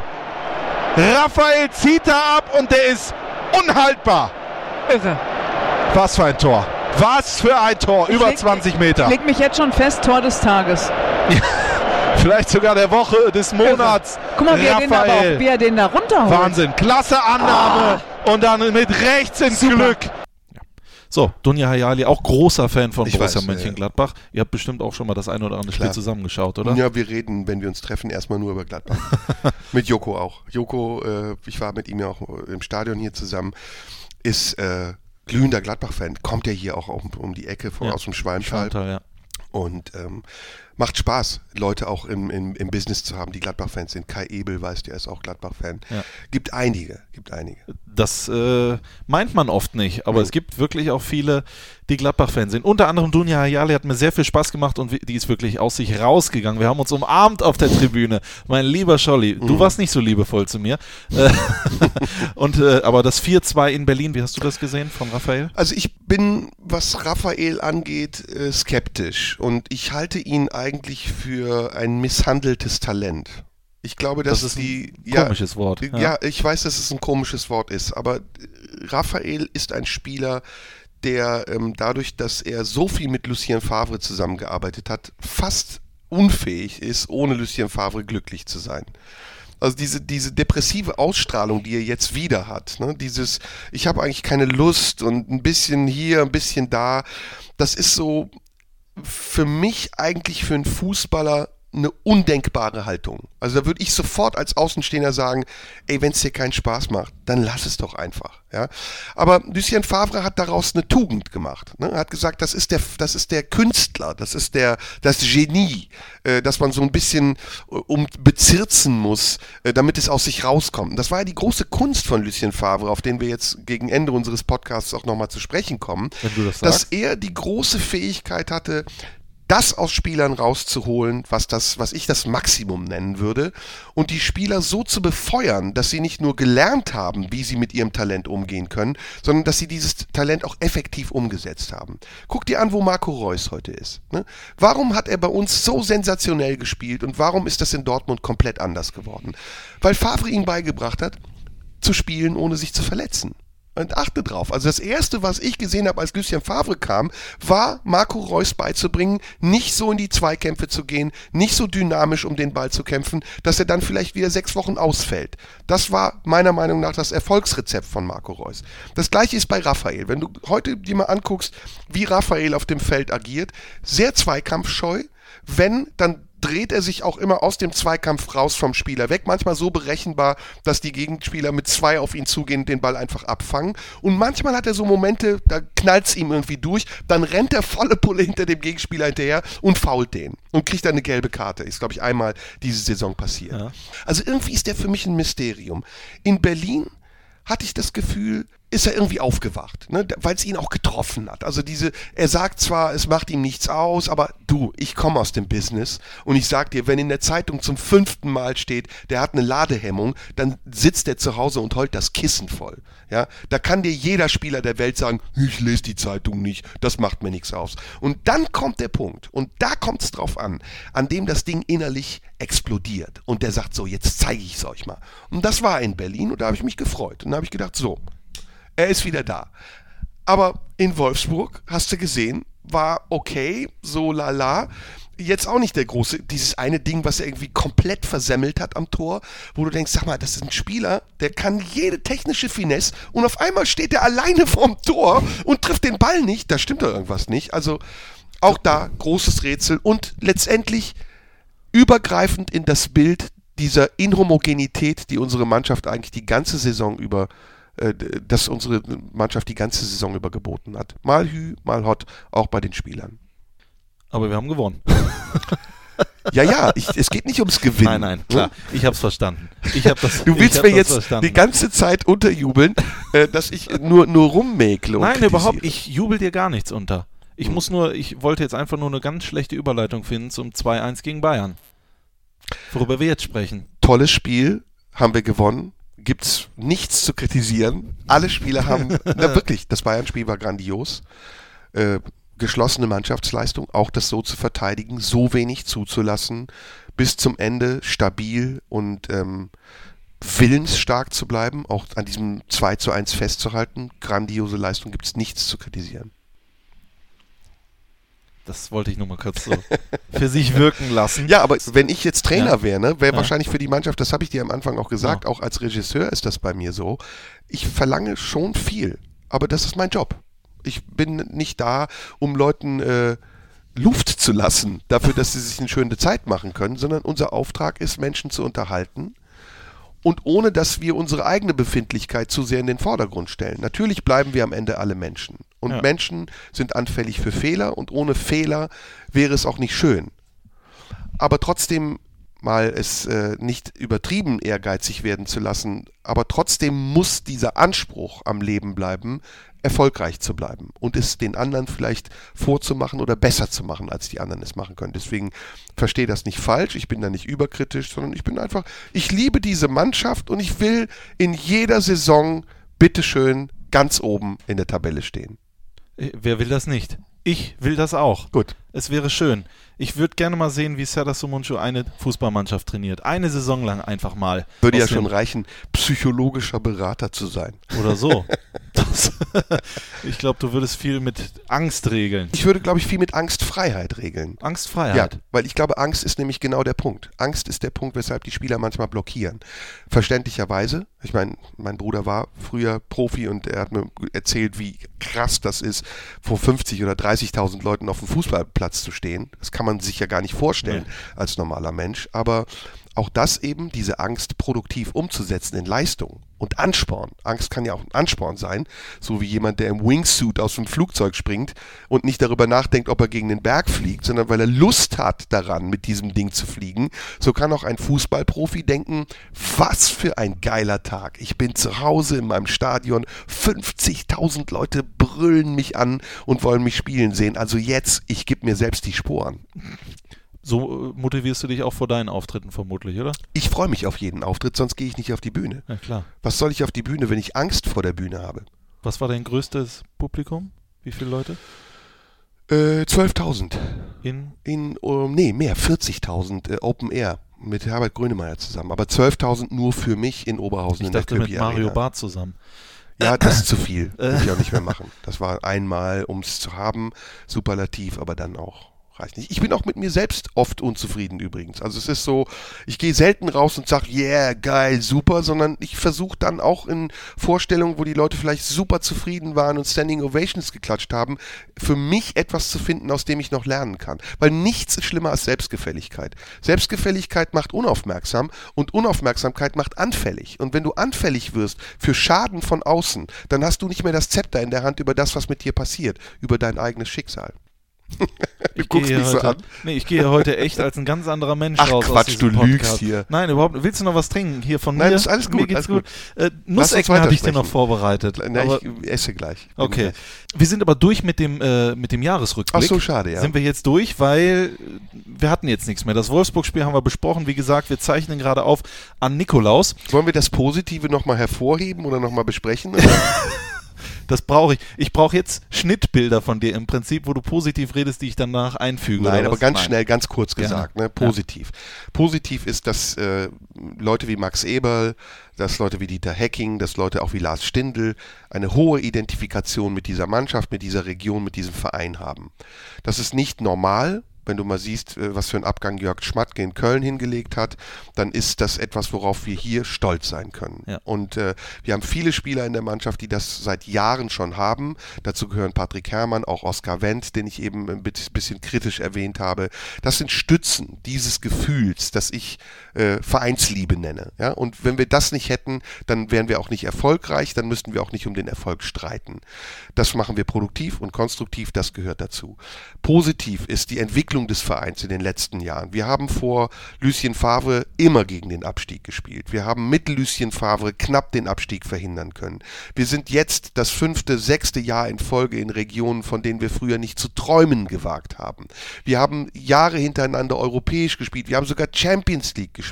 Wir haben sogar in der Champions League gewonnen. Ja, also all das ist positiv hervorzuheben. Dieser Verein macht so wie kein anderer Verein eigentlich im Moment in der Liga eine rasante Entwicklung durch, wieder zu dem, was er mal war. Das ist ja das, was mich an diesem Verein auch so begeistert. Wir kommen nicht aus dem Nichts wie RB Leipzig. Wir sind nicht Darmstadt oder irgendeine andere Mannschaft, die mit Mühe und Not sich hochhangelt in die erste Liga und dann mit viel Geld vielleicht sogar mal um UEFA oder Champions League Plätze spielt, sondern wir sind Borussia Mönchengladbach. Wir waren fünfmal Meister. Wir haben Weltmeister hervorgebracht. Wir haben eine Riesentradition. Wir haben die, ich weiß nicht, wie viele Fans für diesen Verein schwärmen und brennen. Wir haben eine Fankultur ohnegleichen und darauf wieder aufzubauen und zu sagen, da wollen wir wieder hin, das, das finde ich, kann man verlangen, aber das machen wir auch und das machen wir in einer sehr, sehr kontinuierlichen und, wie ich finde, bedächtigen Art und Weise. Und das ist das Positivste, was man hervorheben kann. Sensationelles Schlusswort für diesen Jahresrückblick. Noch nicht für den Podcast. Mhm. Ganz ehrlich, ich bin sehr froh, dass du mein Gast bist. Freut mich sehr. Bin auch sehr gerne hier, merkst dir. Ja, sehr gerne. Aber jetzt kommst du nochmal äh, zur Herausforderung. Jetzt brauche ich deinen dritten Titel. Die letzte Fußball ist unser Leben, 1974. Ganz einfach. Ich hoffe, dass ich den auf Spotify finde. Ansonsten nehme ich irgendein anderes Fußballlied. Nimm Franz Beckenbauer singt auch ein Fußballlied. Es gibt viele Gute Fußballlieder. Freunde kann niemand trennen. Genau. Ähm, so, dann ähm, unterbrechen wir zum letzten Mal und kommen dann gleich nochmal zurück und wollen wissen, was macht Serdar Somuncu im Jahr 2018? Was hat er vor? Wo geht er auf Tour? Welche Alben bringt er raus? Welche Bü Bücher? Welche Sendungen wird er aufnehmen? Und wie viel von den Sendungen werden am Ende auch wirklich ausgestrahlt? Das Bleibt wird dran. Lang, das wird lang. Bis gleich. Hier ist Christoph Kramer. Bis jetzt war es ja schon super, aber jetzt wird's richtig gut. Viel Spaß mit dem Fohlen-Podcast. Da sind wir wieder zum letzten Teil vom Fohlen-Podcast. Bei mir ist immer noch Serdar Somuncu. Bist du denn schon besinnlich? Bist du schon in Weihnachtsstimmung oder ist das ein Fest, was an dir vorbeigeht? Geht an mir vorbei. Ich bin nicht besonders weihnachtlich. Erstmal, weil wir es nicht feiern, aufgrund der, des anderen Glaubens. Aber meine Eltern sind auch nicht gläubig. Also wir nutzen die Zeit so, um zusammen zu sein. Und ähm, ich genieße es sehr, dass es dann auch mal ein bisschen langsamer ist und dass die Dinge anhalten. Das finde ich sehr gut. Wie war das als Kind? Hast du da auch kein Weihnachten gefeiert? Nee, nee, ich musste, äh, bei uns gab es kein Weihnachten. Ich bin dann immer als Botschafter unserer Familie äh, in die Kirche gegangen und musste denen zu Hause berichten, was die da machen, die anderen. Okay. Die haben mich immer ausgefragt, und was machen die? Die singen Lieder. Aha, und wovon? Von irgendwelchen Kindern, die auf Pferden reiten im Himmel. Und das fanden die ganz strange. Also ihr, ihr Deutschen wart für uns die Eingeborenen. Und ähm, einmal hat dann meine Mutter gesagt, wir stellen das jetzt mal nach, so wie wir uns das vorstellen. Hat dann so Musik angemacht, einen Weihnachtsbaum äh, gekauft und äh, wir haben gedacht, wir würden Weihnachten feiern.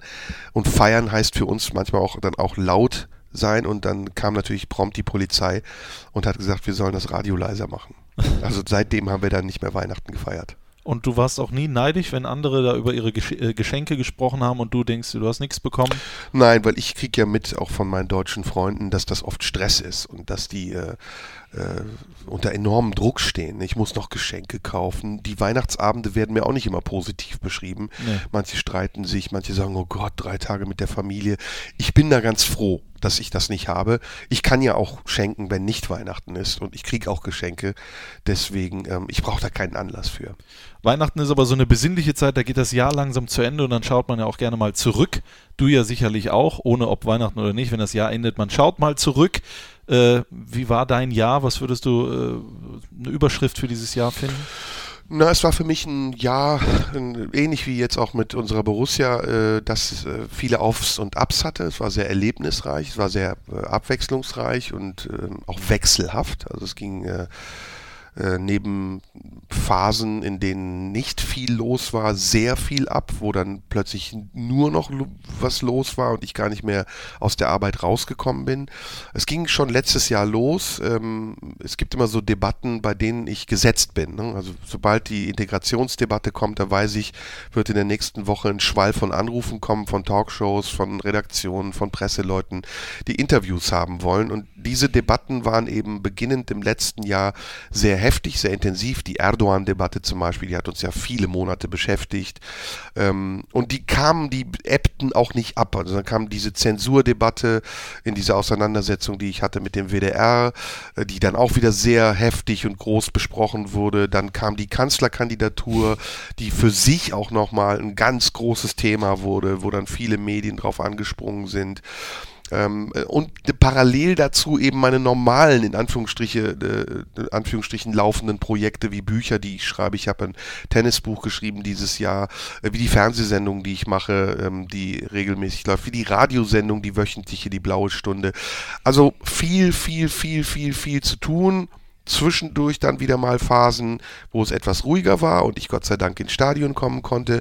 Ich habe mittlerweile aber auch gelernt, meine Arbeiten nach dem Spielplan auszurichten.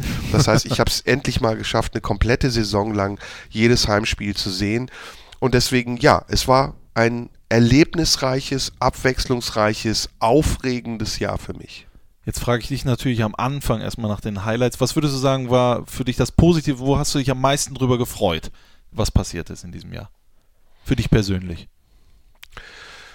Ich habe mich, ähm, naja, ich habe mich erstmal erfreut, würde ich sagen, daran, dass ich aus dem Tourneestress raus war. Ich war 35 Jahre meines Lebens jedes Jahr auf der Bühne und äh, manchmal zwischen 200 und äh, 150 Vorstellungen, also fast jeden zweiten, manchmal jeden Tag auf der Bühne, auf Reisen durch ganz Europa, Österreich, Schweiz, Belgien und immer on the road, immer on Tour, immer mit dem Koffer unterwegs, im Hotel, fremdbestimmt, äh, so dass ich dieses Jahr zum ersten Mal seit langer, langer Zeit das Gefühl hatte, ich kann durchatmen. Ich bin mal zu Hause, ich kann einfache Dinge tun. Ich kann mal einen Rasen mähen, ich kann mal zum Fußball gehen, mit meinen Eltern mich treffen, mit meinem Vater hier hinkommen, Zeit genießen, normale Zeit genießen.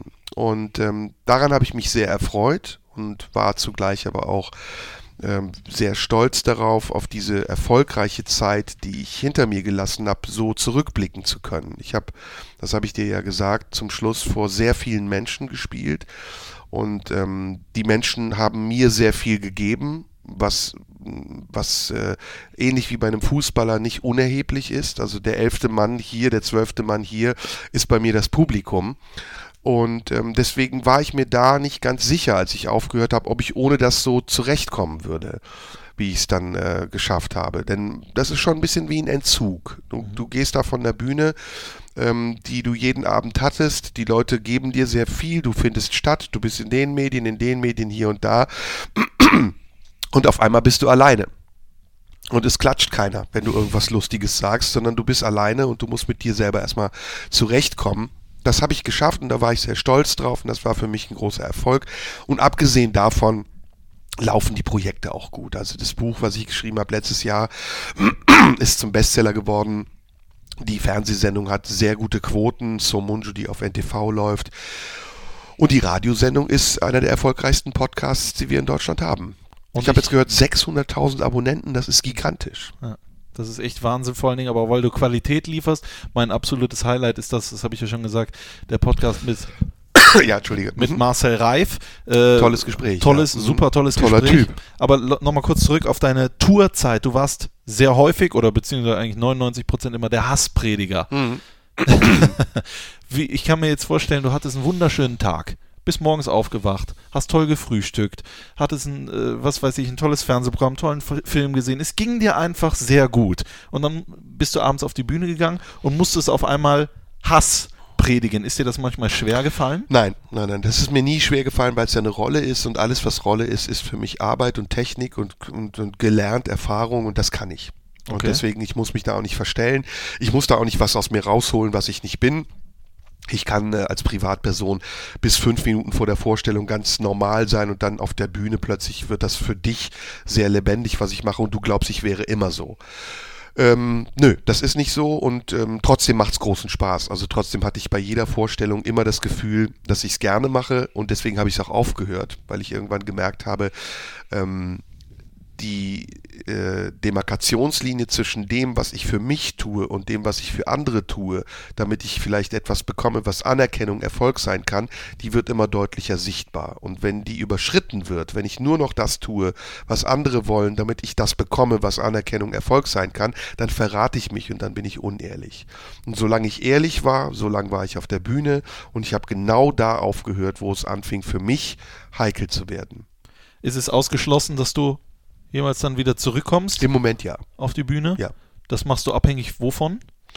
ne, ich mache es von gar nichts abhängig. Es ist für mich abgeschlossen. Ich merke deutlich, dass dieses Kapitel für mich beendet ist. Ich habe gar keine Sehnsucht danach. Ich bin, wie gesagt, sehr stolz, dass ich das geschafft habe und ähm, dass ich, nennen wir es mal, mit ähm, heiler Haut davongekommen bin. Ja? Diese Anstrengung, die du hast, ähnlich wie bei einem Fußballer, jeden Abend auf die Bühne zu gehen und dich der Kritik auszusetzen und Erfolg und Niederlage, die eng beieinander liegen, aus, aushalten zu müssen. Diese Anstrengung kann irgendwann zu einer Belastung werden und von der äh, kann man sich irgendwann auch nur noch befreien, indem man radikal dann auch das Ganze beendet.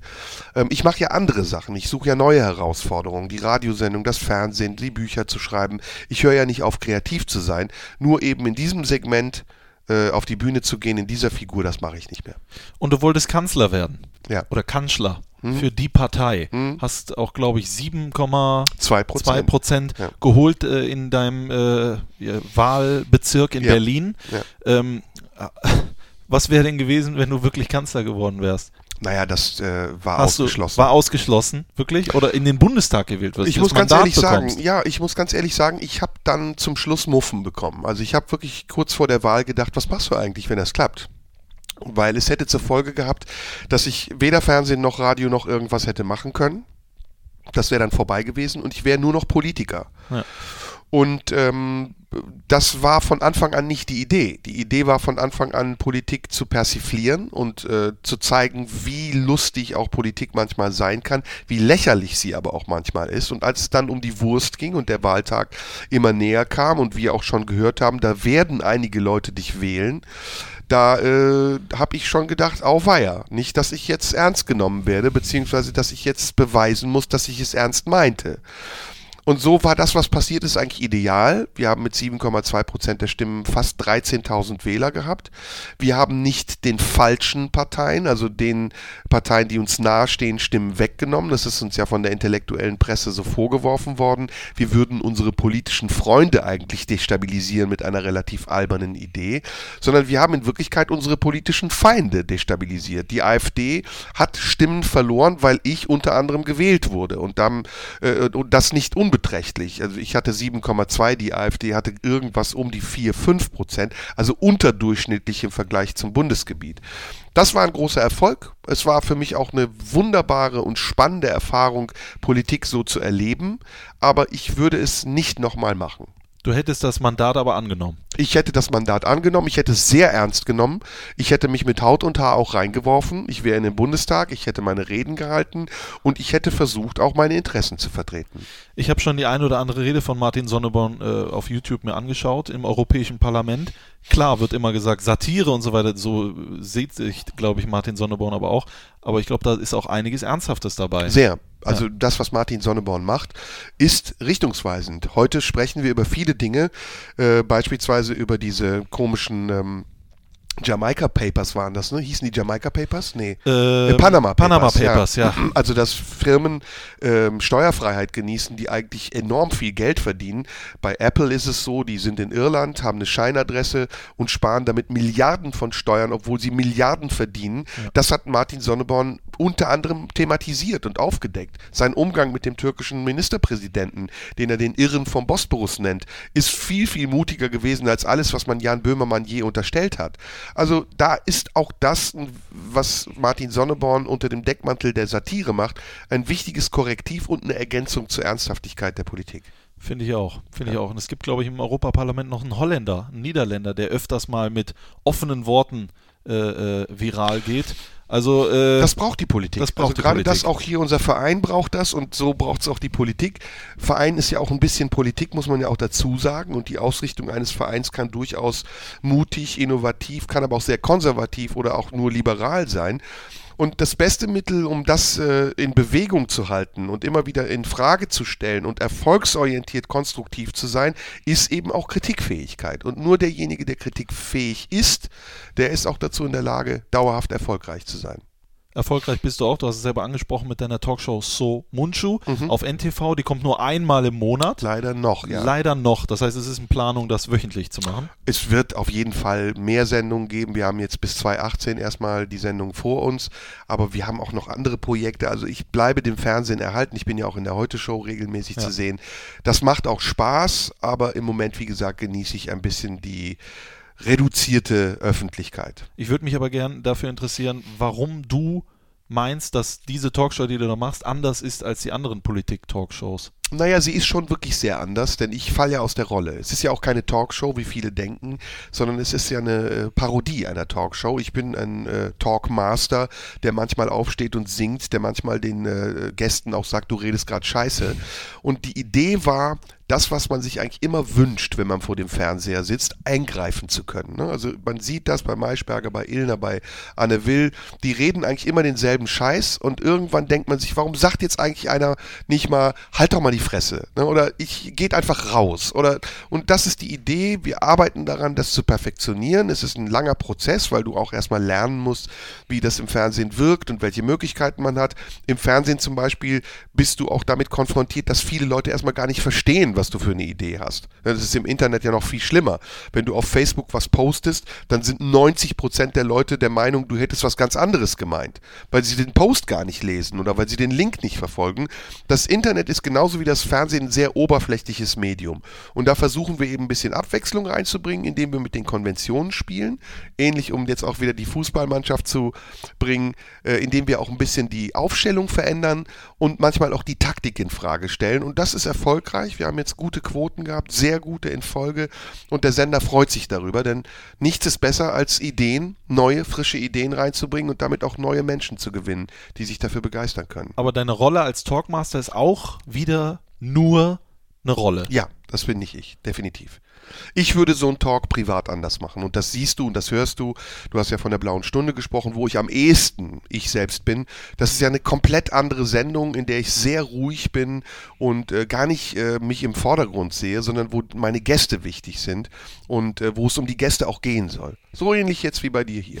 Warum, warum hast du keine Fernsehsendung, wo Serdar Sumuncu draufsteht und auch Serdar Sumuncu in echt drin ist? Das musst du die Sender fragen. Also es ist ja jetzt schon eine Überraschung, dass ich überhaupt im Fernsehen stattfinde.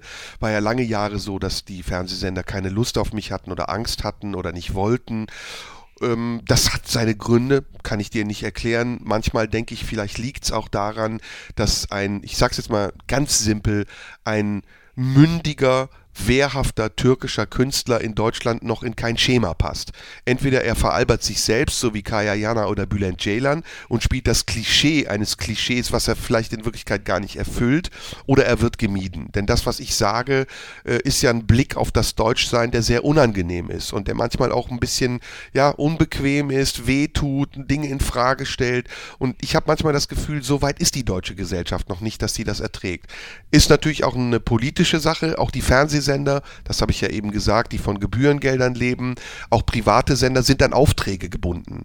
Und das ist bei euch nicht anders. Du machst diesen Podcast, irgendjemand wird das hören und sagen, du, das können wir vielleicht so nicht machen. Das ist Realität. Du bist an einen Auftrag gebunden, der Sender ist an einen Auftrag gebunden. Und wenn dein Auftraggeber sagt, das erfüllt nicht den Sinn und Zweck, den wir damit erfüllen wollen, dann musst du eben klein beigeben oder deine Sendung woanders machen. Das habe ich gelernt. Am Anfang war ich da sehr wütend und habe mit Aggression zurückgegeben. Mittlerweile bin ich gelassen und sage, ich muss nicht stattfinden. Ich kann auch zu Hause Rasen mähen. Oder sonntags die blaue Stunde machen. Oder samstags ins Stadion. Oder ins Stadion. Immer sonntags 16 bis 18 Uhr oder auch äh, als Podcast zu hören. Ich habe das vor kurzem, glaube ich, bei DWDL hast du ein Interview gegeben, Mhm. äh, wo du gesagt hast, dass du diese Sendung liebst. Absolut. Ich finde die Sendung äh, toll. Ich bin sehr gerne da, weil es eben auch so wie hier, was ich übrigens auch sehr toll finde, äh, man Zeit hat zu sprechen. Ich ähm, bin nicht der Meinung, wie viele Fernseh- und Radiomacher, dass unser Publikum zu dumm ist, das zu verstehen, sondern ich glaube, unser Publikum ist klug genug und es hat auch die Ausdauer und die Geduld zuzuhören und sich auf Dinge einzulassen. Und je intensiver und je besser wir das machen, desto länger können wir das auch machen. Und deswegen solche Sendungen, das ist Gold wert, das ist ein Kleinod und das sollte man sich bewahren. Wir merken, ich ich zähle so viele Sachen auf, da reden wir noch gar nicht davon, dass du ein erfolgreicher Buchautor bist. Du hast gerade gesagt, das Tennisbuch Match Pointe. Ja. Du bist ein riesen Tennisfan und Ja. spielst das auch selber. Verbandsliga, mein Verba- Lieber. Digga, Verbandsliga. äh, Einzel oder Doppel? Beides. Ich spiele äh, Medenspiele und bin aber an Platz 6. Ich bin der Schlechteste in der ersten Mannschaft. Das ist aber okay, also dafür, dass ich kein Profi bin. Ähm, und ich habe jetzt in den Clubmeisterschaften war ich im Halbfinale auch einen Erfolg, habe dann aber eine Achillessehnenentzündung gehabt, musste aufgeben. Ja, aber ich bin leidenschaftlicher Tennisspieler und habe ein Buch darüber geschrieben, ähm, äh, was der Unterschied ist zwischen einem Schauspieler und einem Tennisspieler und was die Gemeinsamkeiten sind und wie man das nutzen kann. Und dabei ist die Frage entstanden, warum macht man manchmal Dinge falsch, wenn es um sehr viel geht und manchmal macht man alles richtig, wenn es um gar nichts geht. Okay. Und das ist auch beim Fußball interessant. Ne? Warum spielt eine Mannschaft heute so, morgen so?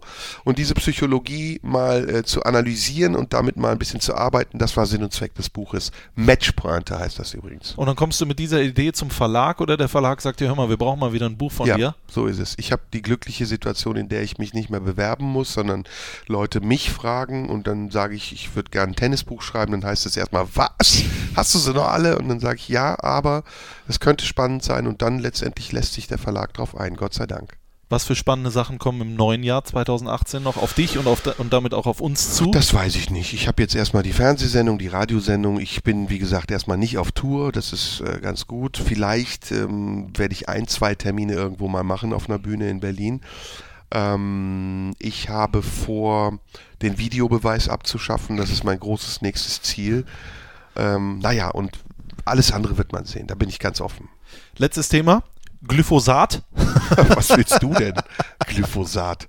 Ich habe natürlich deinen herrlichen äh, Beitrag in der In der Heute-Show Heute-Show, ja. äh, gesehen äh, und ganz ehrlich, das muss ich ganz ehrlich sagen, ich wusste vorher nichts von Glyphosat. Wusste ich Mhm. nicht. Ich habe das erst von dir gesehen und mich danach damit beschäftigt und bin seitdem sowas von geschockt, Mhm. dass es sowas gibt, A, Mhm. dass, und dass wir das jetzt um fünf Jahre äh, verlängern, weil ein Minister äh, Sich versprochen sich hat. versprochen hat, Mhm. beziehungsweise irgendwie, keine Ahnung, wahrscheinlich im neuen Kabinett nicht stattfindet und Ja. dann gerne zu Freunden entweder nach München oder in die Wirtschaft will.